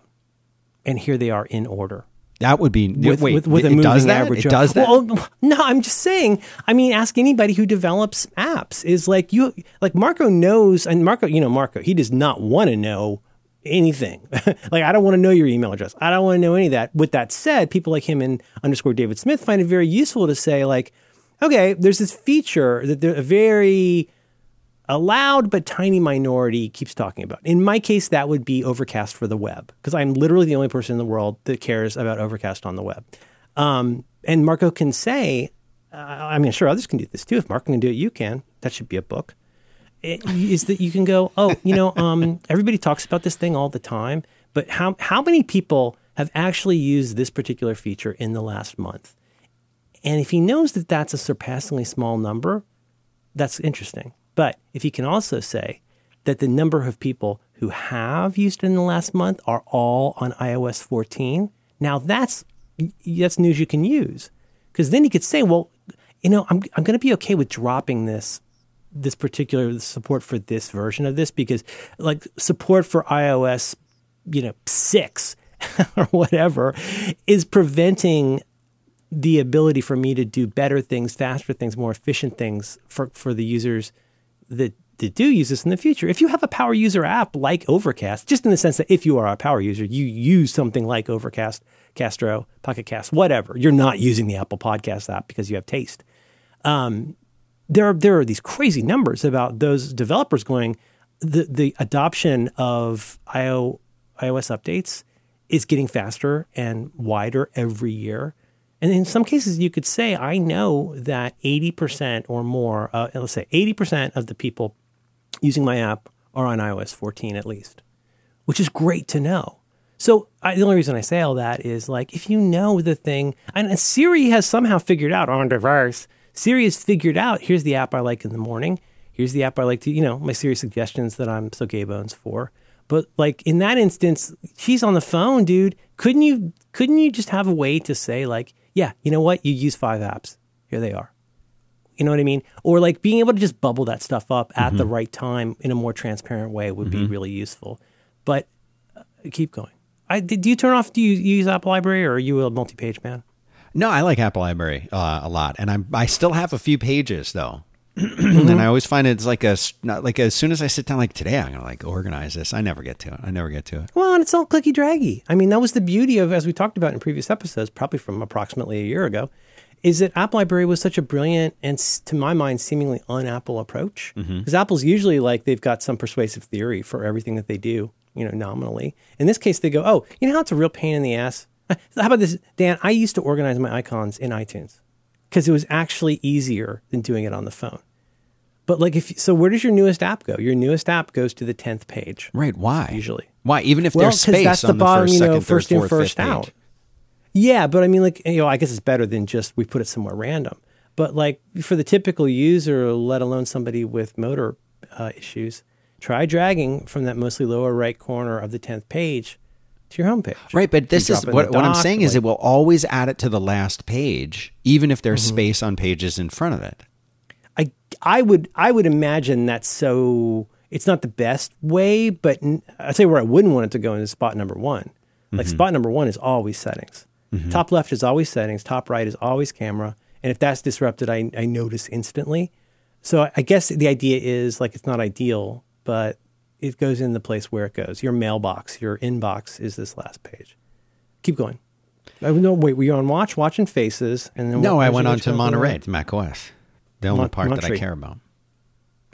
Tell me about this. Tell me about what you're excited. This is the part I, I least saw because I was right, and this is the this is the part where I actually paid real attention. Um, one thing that I think you're going to be really happy about is the shortcuts is coming right. from iOS to macOS so that you can drag and drop scripts and all the other things that you could do on a Mac. And the buzz is it looks like it doesn't suck. It looks like it doesn't suck and they're still supporting yeah. Automator, which I know a lot of people were you know, are still used and I'm sure they would worry about it being taken away. Um, Automator is like the giant, giant, giant wrench in Grandpa's garage that you never use, right? Like, but you really, when it, when you want it, you really, really want it because it'll it'll do that last mile let alone people like Brett Terpstra who are doing going out and making workflows and services with that that I find incredibly useful.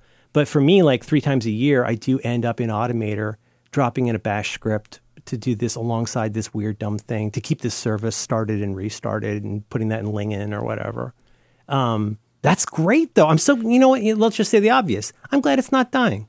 I'm glad it's not. not you know dying. what I mean? Like, you know, is going forever. So Safari, I, which yeah. uh, I understand you use as your primary browser, still that's correct. Um, that's they correct. make they're making tabs smaller, and they have tab groups, and tab groups sync between all of your devices on iCloud, which seems like a thing that people uh, like. Um, I don't. I'm not. I have a. maybe, maybe I can take a minute to explain how I use tabs and I think how tab groups will resolve my need to do it this way. But what I do is I will open a new window and I'll put related tabs into that window. So let's just say that I'm working on the news stories for my news program that I do in, in the morning. I will have a window with all of the news related tabs in that so that as I'm reading Okay. the news, I'm opening them, I'm doing and closing it. When I'm done, But in your in your mind though, those are like you see. You started off in this window doing a window. thing. Now it's time to go to news. So do you you do command what a command shift new? I guess. uh, like you make a new window, start doing things, and then you're command clicking into new tabs inside that window. that Inside becomes a that window. workspace Yes, for this. exactly. task. So I think of that new window as a as a container for the tabs. That is a workspace for the related tabs, and Mm-hmm, then wh- I can I when I'm done with that activity, I can close the window, and all the tabs are gone, and everything's. I'm all gone. about clicking the yellow button where I like I've got this set of stuff related to this. Like say there's a lot of related things arriving from Amazon. I'll keep those in one window and then I just yellow that down into the dock. And then you can always come back to that work area. You know what I'm talking about? Yes. The yellow, sorry, the the, the red is closed, Yellow is full screen. Yellow is minimize. Yeah. So you do that, and that, and that that's what I was going to say. Is like if I have, let's say that I'm doing some software development, I might have Mm-hmm. you know a bunch of articles on Stack Exchange open or places where I'm you know the API for whatever, and I'll keep those, and I can just minimize that. It goes to the dock. I don't have to think about it when I'm done, uh, but it stays there for me until I want it later. And whenever I see someone who has like one window with 300 tabs open in it or whatever, I'm like, how All you how see is is that? fa- fav, fav icons. You can't see any of the text. Yeah, like how do you so even know what's going on? Just put it in a new window, and you can move Mm-hmm. for people who don't. There's people who don't know this, but you can move a dragging out of the one window, is my main move, but dragging from you know what I mean because I just I want it want this separate. This is instructions on how to do something. Right. So I pull it out. But you can like I like I think you're saying you could also drag that into a different You can. window. You can drag it out of a window. You can drag it into another window. So that's how, so. But it looks like it looks like the way that they're doing these tabs in the new Safari is the tab groups is going to make it so that I guess I could do it all in one window if I wanted to, which is fine. I, I this is one that I totally missed. I'm trying to catch up real quick in the in the back, but give me give me give it to me in pigs and bunnies. A tab group is, and so the idea is, it, it, I'm going to guess or predict here. Does that mean that in what we've in your model or our model, you have a window that has tabs in it and they're related to a thing? Do you can, you can now name that and get it across devices? Yeah, so you have like a tab group, and that tab group lets you basically switch in one one called Back to window from between then- uh, which okay. tabs are actually showing in that window at any given time. So you might have 20 tabs about so- software development, you might have 10 about, you know, your comparison shopping for a new sofa, you might have another tab group that has your you know news articles in it and you can switch between them within the context of one window and those tab groups sync across all your iOS and Mac devices basically. That's cool. Yeah, that's pretty cool. But the And main so, so thing, the as far as highlight Dan, of the Dan's whole, journey, Dan's journey, item one. Uh-huh. You like this? I like that one. But the main thing for me, the only the only thing I came away even thinking about is what's called universal control. I'll put the, a link to this guy into the show notes because this one's really cool. So This this is something see. that we've been needing for I don't know, 20, 30 years. There are other software applications that allow you to do this, Mm-hmm. but and some of them let you do it cross platform, which is what I use and and need. But this is pretty cool that it kind of sort of just works. So, if you have let's say you've got your main Mac sitting there in front of you with your keyboard and mouse, and maybe you have um maybe you've got a portable too. Maybe you've got a, like a, a 13 inch MacBook uh, or something like that, and then you have your iPad. So you might have these in a row on your desk, one next to the other. Now, although it's been possible for a while for you to copy and paste links like between your iPad and your Mac or something like that. Universal control goes a little bit further. You can use one mouse and one keyboard, and mm-hmm. it lets you navigate across multiple devices at once, more than two devices. You can do it from like, so you could go from your your iMac or your uh, your Mac to your MacBook to your iPad or with just your iPad or whatever. But what's even I missed this part, but it sounded like it's like Synergy. Do you remember like Synergy? That that uh, software application Synergy. It- that I mean, is it is it kind of? No, I don't. But is it, is it like Luna? Like is it, Um, or, or is it closer to no. KVM? It's closer to KVM. It's it's essentially like a KVM with the exception. So the KVM is going to let you use one mouse and keyboard, but you're essentially switching displays Uh, so you can see computer one, and then you hit a key, and now you're looking at computer two, and then you hit a key, and you're looking at computer three, etc. What this does is you have those devices on, and you can using your mouse and keyboard, you just move the mouse, and as you go off the edge of your Mac, it connects to the edge of your iPad, and now you're on your iPad.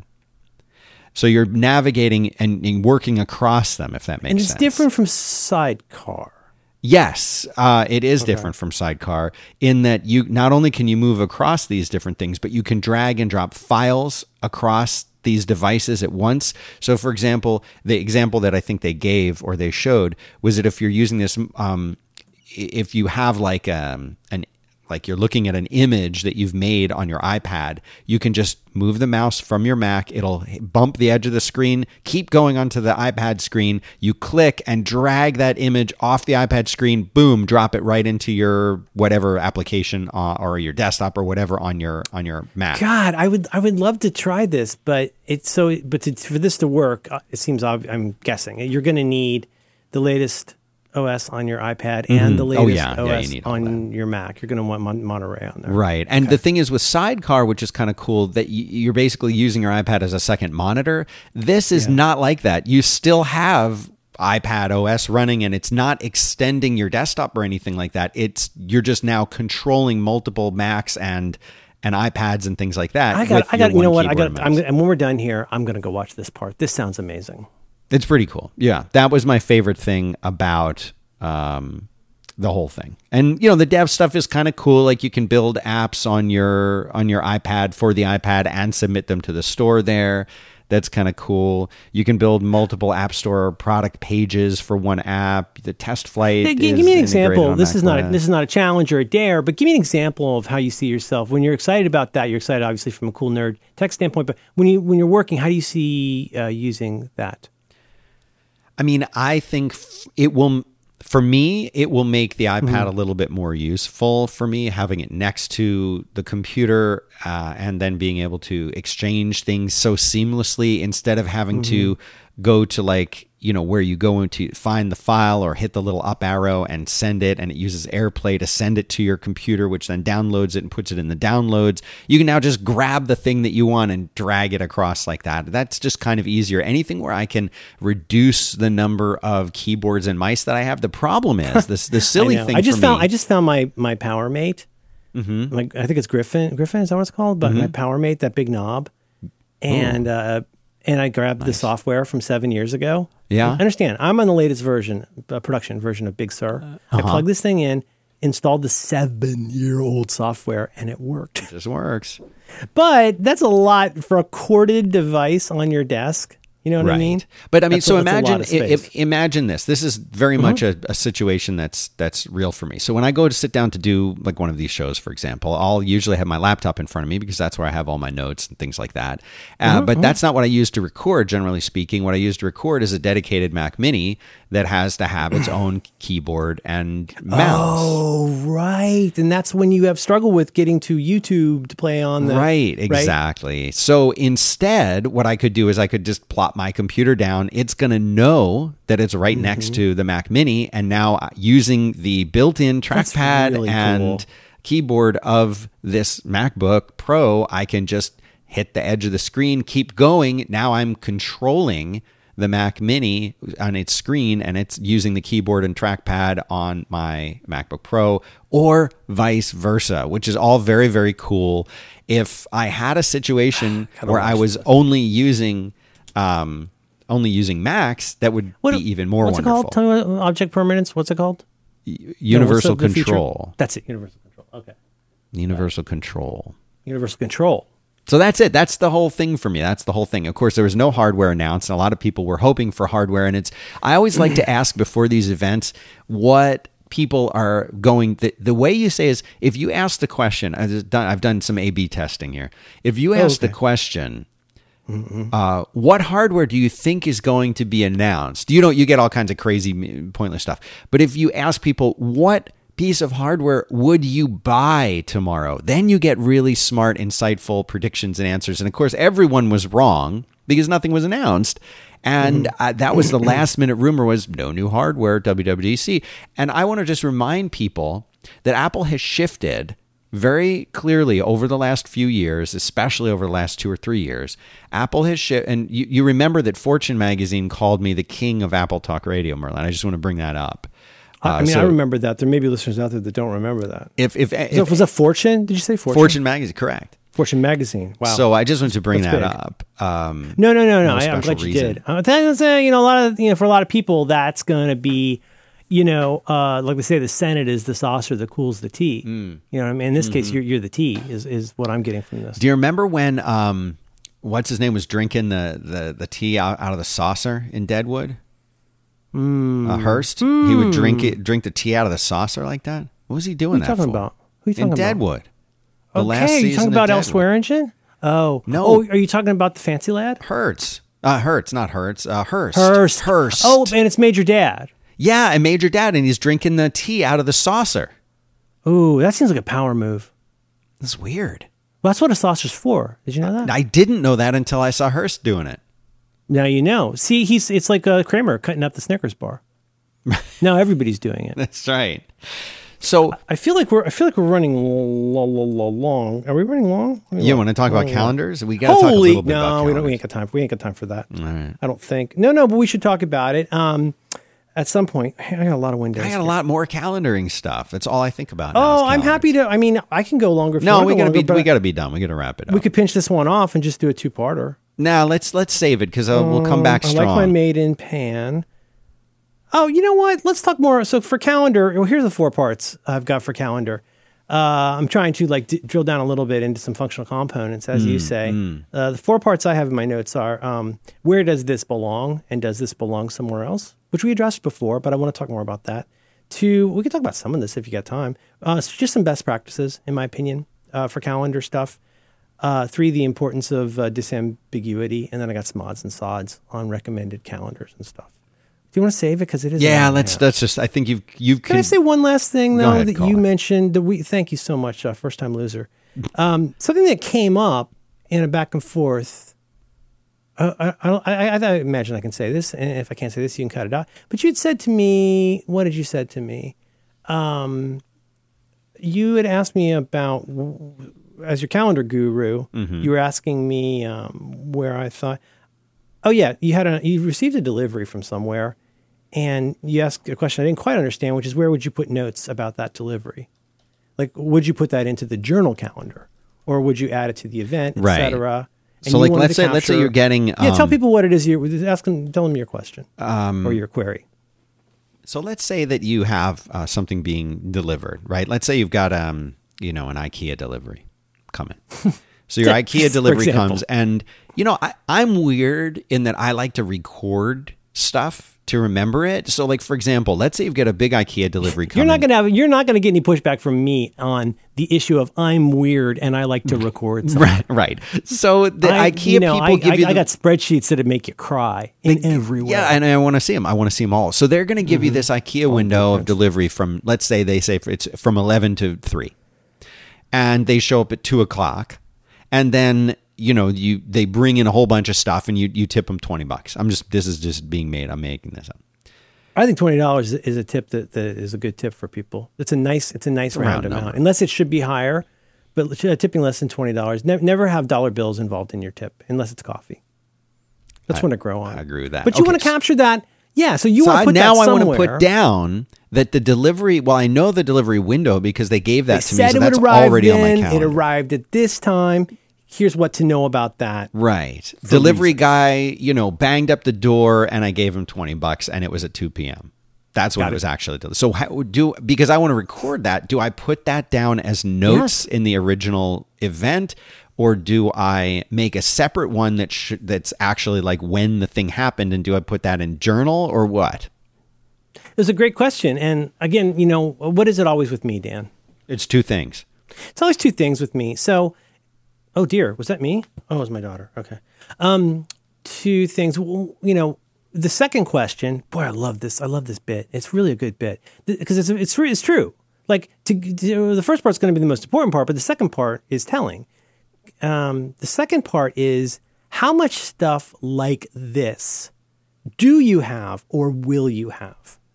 But that leads us to the all important first question, which is not so much why are you doing this, but when will you need this and for what purpose? Which is not a whole, I'm not doing that thing of saying, like, oh, you're an idiot, you don't need to do this. It's more to say, so question one, when will I need this? Why will I need this as far as I can tell? Right? If it's something that just records in the environment, things like my step count or my weight or whatever, like why wouldn't I have that captured automatically? If it's something you have to do manually, I think it is worth asking yourself, like when or where or how will I need this? And then that again, variant. Once you know part one, you got to think about part two. How much of this are we talking about? You know, like as I used to say, orders of magnitude. You know, like is it? Are you going to have one of these this month? Ten, a hundred, or a thousand in this month? Give me somewhere between two orders of magnitude how many you're going to have, and that will help me understand. But nothing is as useful as that first question, which is the point of this closing thought technology, which is when, where, or how will you need it? Now, would you share with our listeners? You, how, first of all, question two: roughly how many of those do you have in a month? I'm guessing probably fewer than ten. Deliveries, yeah. Well, no, no. So whatever you call this thing, because you have an idea in your head about mm. why you're doing this, you're not simply a tightly wound man. I think you're doing this for a reason, and that reason is this. The reason is you're gonna. You my may, my goal would let's be say to you refer, you end up pissed off that they dinged your door. It would be nice to know that you could also say, and they arrived four hours late. Right? right. Or, complain, or which delivery guy dinged the door, or how much I tipped them, uh, because like I have definitely had a situation where I've left a tip and and and then the next time said, well I, I know that I had gone through the trouble to set a precedent for the amount to tip for this kind of service. oh, service. God, before. this is so Larry David. I totally agree. And and and now that I've set that precedent, I want to know what that was. But where am I going to find that? Well, of course, I'll find that in my last delivery somewhere. So I would just like to somehow look up IKEA and find oh, right, that guy, he delivered it. They gave me a window, and within the window, he was in the last third of the window time. So maybe that's a trend. So maybe next time, if they give me an 11 to 4 window or 3 window, I can assume mm-hmm. when they'll, you know, that, I don't know, predicting. I know, dude, I, I, I, I live for stuff like this. Um, as you could probably imagine, if it is something that can be made automatic, either through let's say something like I'm just speaking in the generic here, but these are all end up being somewhat related. If there's something that's going to be tracked no matter what, like that's cool. Like again, step count. I don't need to count how many steps I'm doing. That would be really weird. Um, this new Eve um, door device uh, is really cool. The Eve door device will tell me if the door is open or if it is closed. It will tell me like weird stuff, like how many times it opened. The motion sensor that I have in my mail slot will give me a rough approximation. Well, what it does is it records movement in this area. Now, some of the time that's mail. Other time it's someone being in the garage. Other times it's just weird light stuff happening. But as I mentioned on the last two by Friday, I can spit out all of the data for movement in that area mm-hmm. in the window from when we normally receive our mail to get a, you know, 80% idea of when our mail arrives. Why would I want to know that? Shut up. I just do. There's stuff like this in your life. So if it can be done totally automatically, yeah, obviously just do it. If it can be inferred through data, like I just did with that Eve device, uh, that's good. But there are some kinds of things you just got to write down. So, I mean, and this is really, some of this is the domain of neighborhood nuts. So it could be like your music was loud at 2 a.m. and I wrote that down. But there are instances, and again, I don't want to get into like what's worth tracking. If you think it's worth tracking, well, you can guess the second part of the sentence. It's worth tracking well. Right. So asking yourself, why am I doing this? Not because of the world needs a reason, but because why I am doing this. But then, really saliently, um, why? When will I need to get to this? Which gets to the thought technology that we then got to after this. And I'm going to do you. I'm going to do you up one of them real classic Merlin. I'm going to give you one of those productivity blunts. I'm going to roll it up for you, mm-hmm. and you're going to go why are you telling me this obvious thing? And if you know in your heart that the reason I'm telling you this obvious thing is because you need to hear it. And here it is. Mm-hmm. Here's my thought technology. Mm-hmm. When you're when you're putting something somewhere, whether that's data or a flashlight or a spare key or your wallet, right? Don't don't put it where you think it belongs. Put it where it goes. And where does it go? It goes in the first place that you would look for it right now. I, I want you guys to sit with this because I know this sounds, even for me, by my standards, deeply stupid. Mm. But let me ask you this: uh, Have you ever, not not you, not Dan, but other people, has anybody ever misplaced their keys in the house? Has anybody ever not been sure where they put their glasses? Has anybody ever wondered where they left their iPhone or their AirPods? And before you get into like, oh, don't worry, technology will take care of all of this, well, where's the scissors? Now, that's a trick question because the answer is where are any of the scissors? I buy I buy scissors in twos at least. Okay, I buy the OXO herb and kitchen shears, and I have I always have backups. It's like toilet paper. Like I'm ready. Now, where are the scissors? Trick question. Where are any of the scissors? You know where the scissors belong? Well, where we put them, sure. But you know why we put them where we put them? You should always put something in the place that you would look for it right now. Where's your phone? Well, I don't know. Okay, when you find your phone, can I suggest that you put it where you would look for it right now? Don't put it anywhere. Never set your phone down. Like in John Siracusa's house, he has a great rule in his house, or uh, you know, a, a, a binding principle in his house, which is your AirPods, the individual two pods, can only be in one of two places, excluding the transit between the two. Your AirPods are either in your ear or in the box. They never go anywhere else. Because, right, so his kids are the only person in the world who ever can't find one iPod, iPad, or you know what I mean, uh, AirPod, AirPod. Mm-hmm, yeah. Right? They're the only people in the world that have ever only been able to find one AirPod. I doubt it.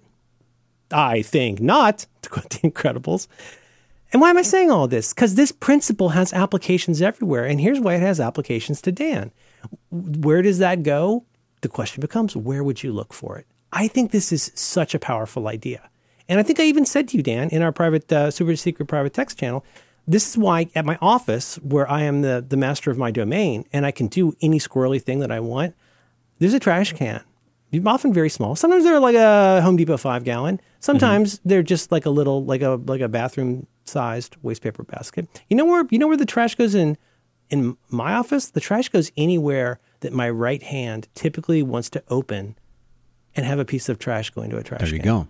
It doesn't go where I've got room. It doesn't go where it's pretty. It goes where my right hand wants to drop trash. Now that's extreme because, like I say, this is my my personal private office here at Coit Tower.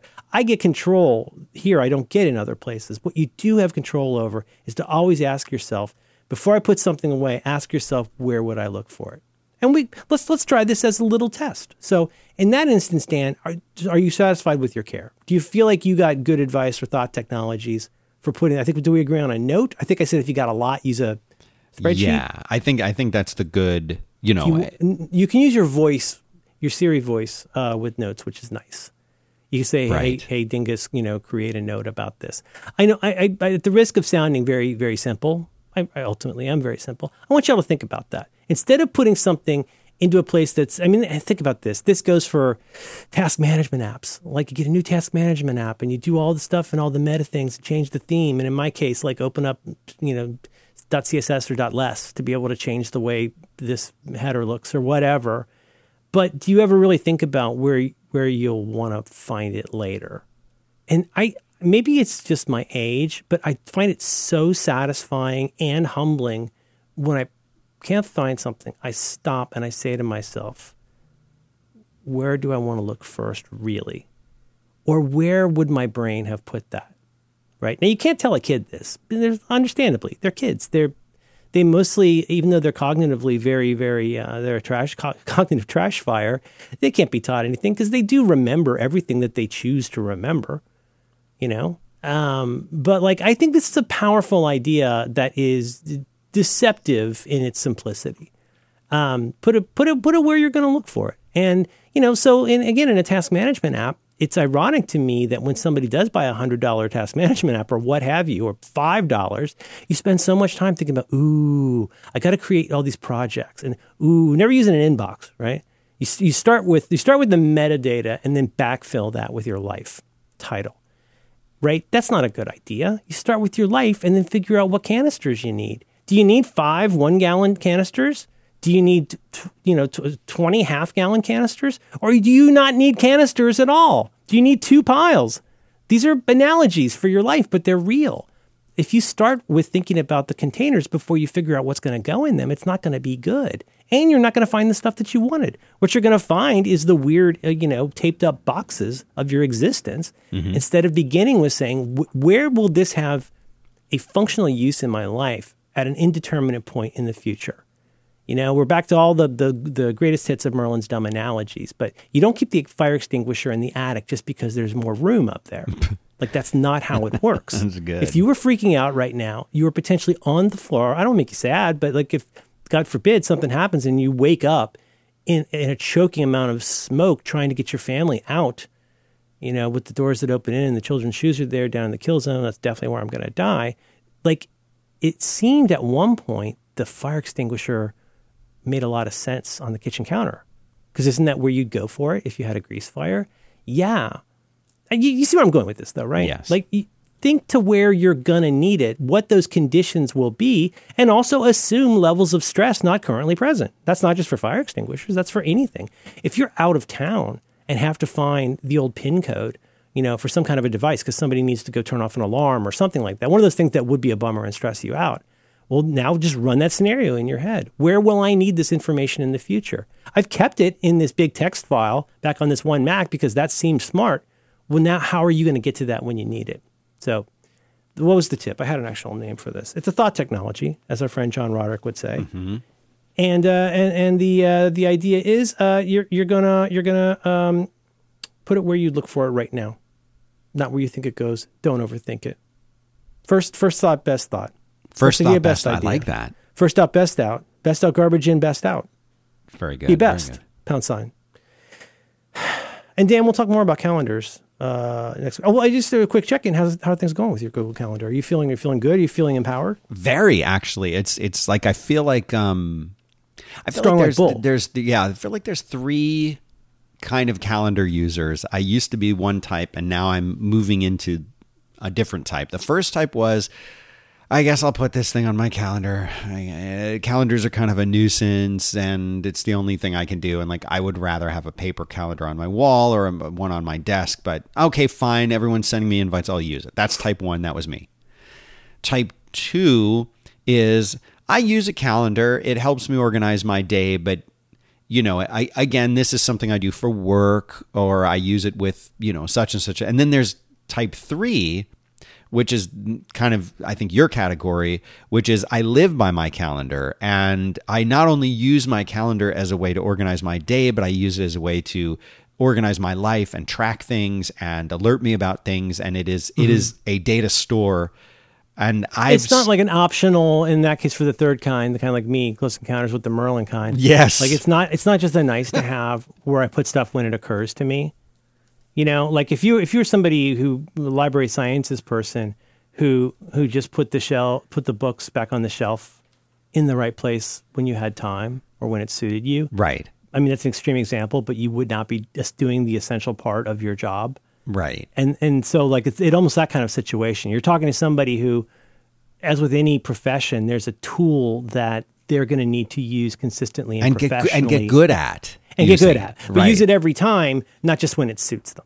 Yes, You're not just you're not only going to sharpen your knives if you're a chef. You're not going to just sharpen your knives on days where you have a free 30 minutes. right, and you're basically building a skill by getting And and good at. Mm-hmm. calendaring and a habit by reinforcing it. So I And then, then you're starting you're starting to move that direction. You feel like Well, I've moved directly from you know user one type part one three. to user type three. I'm skipping two completely. I'm going. to love it. Ah, you did good. And the Google, nice. the, the one other thing is the Google Nest Hub does a really, I think, does a really good job of showing you your calendars, your tasks, your things. And so here's something weird. I don't know how it does this or why it does this, but it seems like at- maybe it's programmed for a time, but it seems to know at a certain part time of the day to show me it will just spontaneously show me my calendars and like what's coming up and what's up for tomorrow.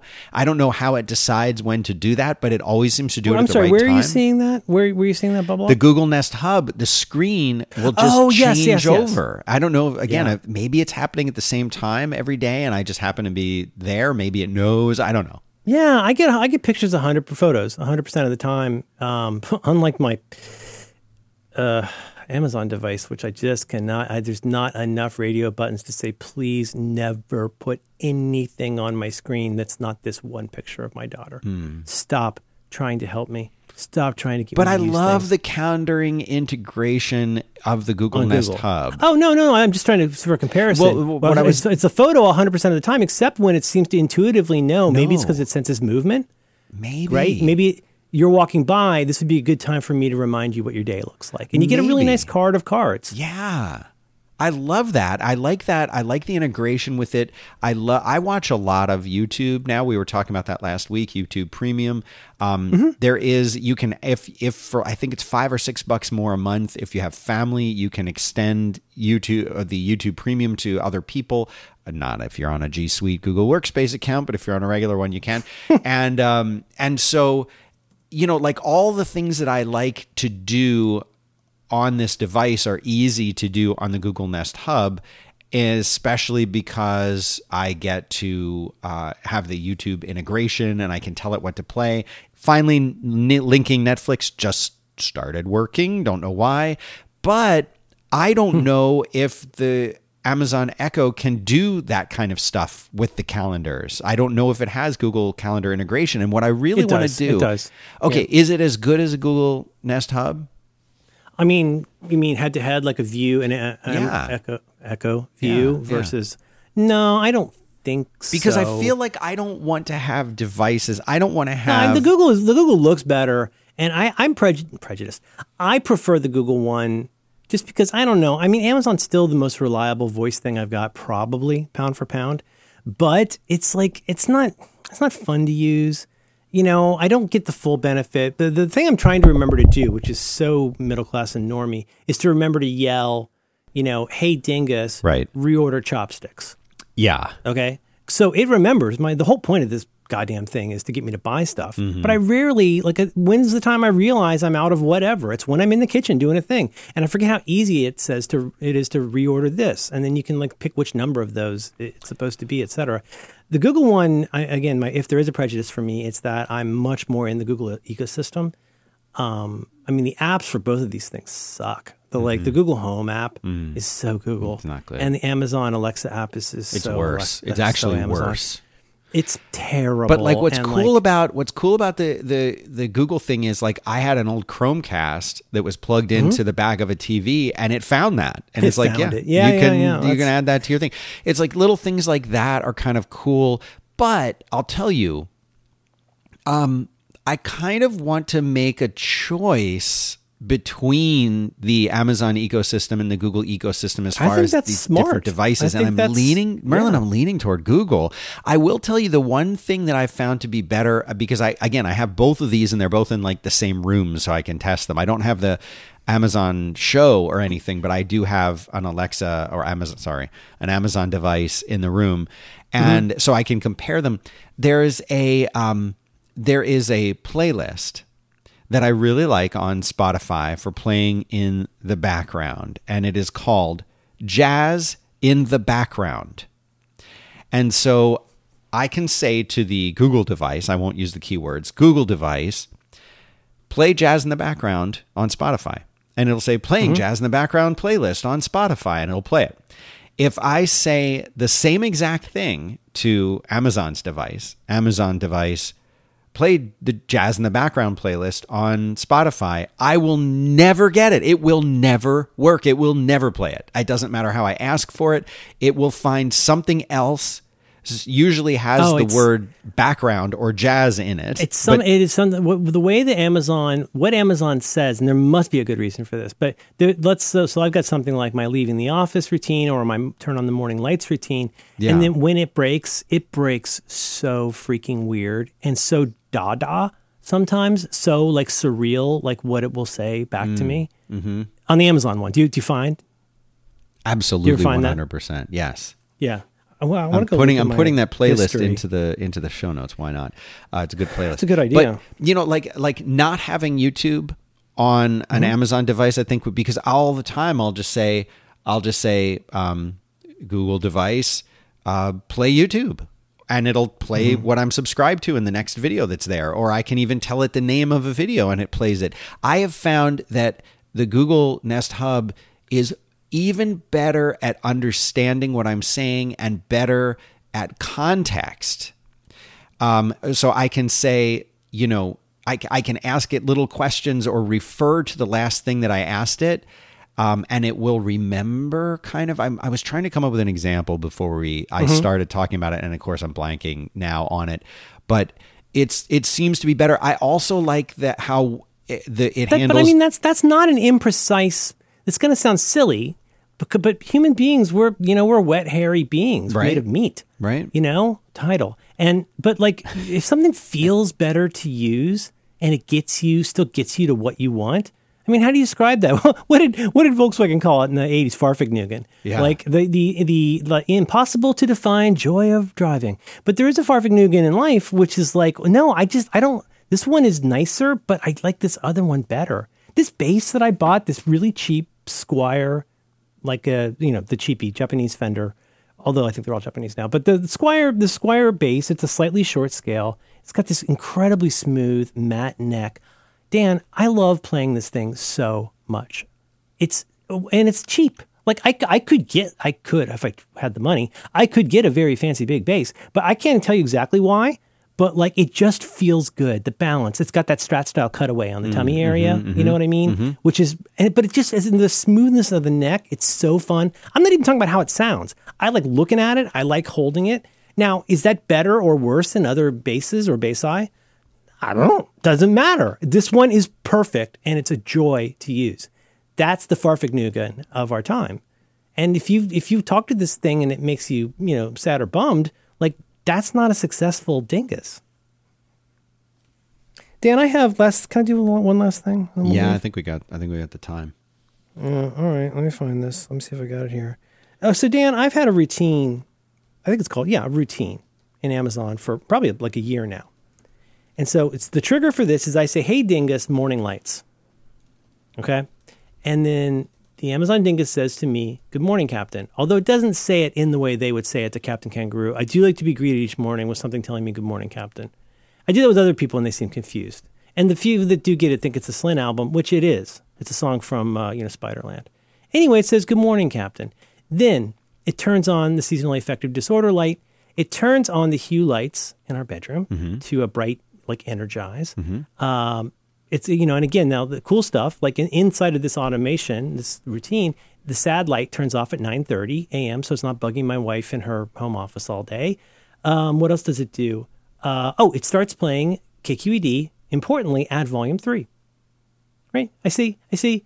Hey, Dingus Morning Lights, and, and then it goes and it plays that. Now, now, admittedly, I've I've added a bunch of new stuff to the system lately, including some some Nanoleaf stuff, some Hue. There's been changes in the Hue app, so admittedly, stuff has gotten a little bit silly lately. But normally, I say, "Hey, Dingus Morning Lights," and then it says, "Good morning, Captain."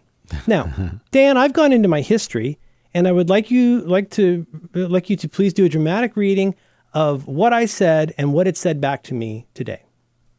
well i, mean, I say, yes what did oh, you say sent it to you in text. I sent it to you in text. oh you I sent it in say, text.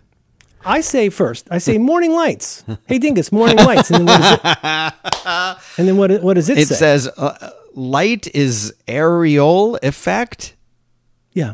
that's Okay, I'll try that. Let me try that again, Dan. hey, Dingus, morning lights. manga and others that's Manga a crazy and one others. And Dan, I've gotten it several times. Now listen, listen. I know a lot of a lot of you tech bachelors are going to come at me and tell me actually it's an anime or something and I don't know I just don't know morning if you want morning lights you got to get the good one that you know uh, Bratwurst Fujitara did back in I, you know what? Keep in your pants Johnny. When I say morning lights I'd like it to do my routine and not say the three word phrase manga and others. It's an areola effect. I, I'm really it circles around the drain the what nips. it hears me saying. Now, I Oh, you to gonna go test it right now? Uh, no. no I'm oh you doing a live demo No, but I'm gonna Alexa go morning lights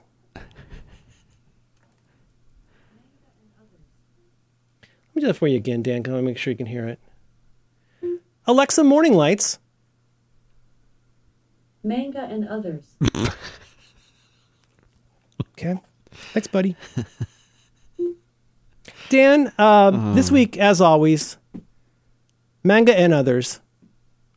I love you. I love you too, Merlin Mann.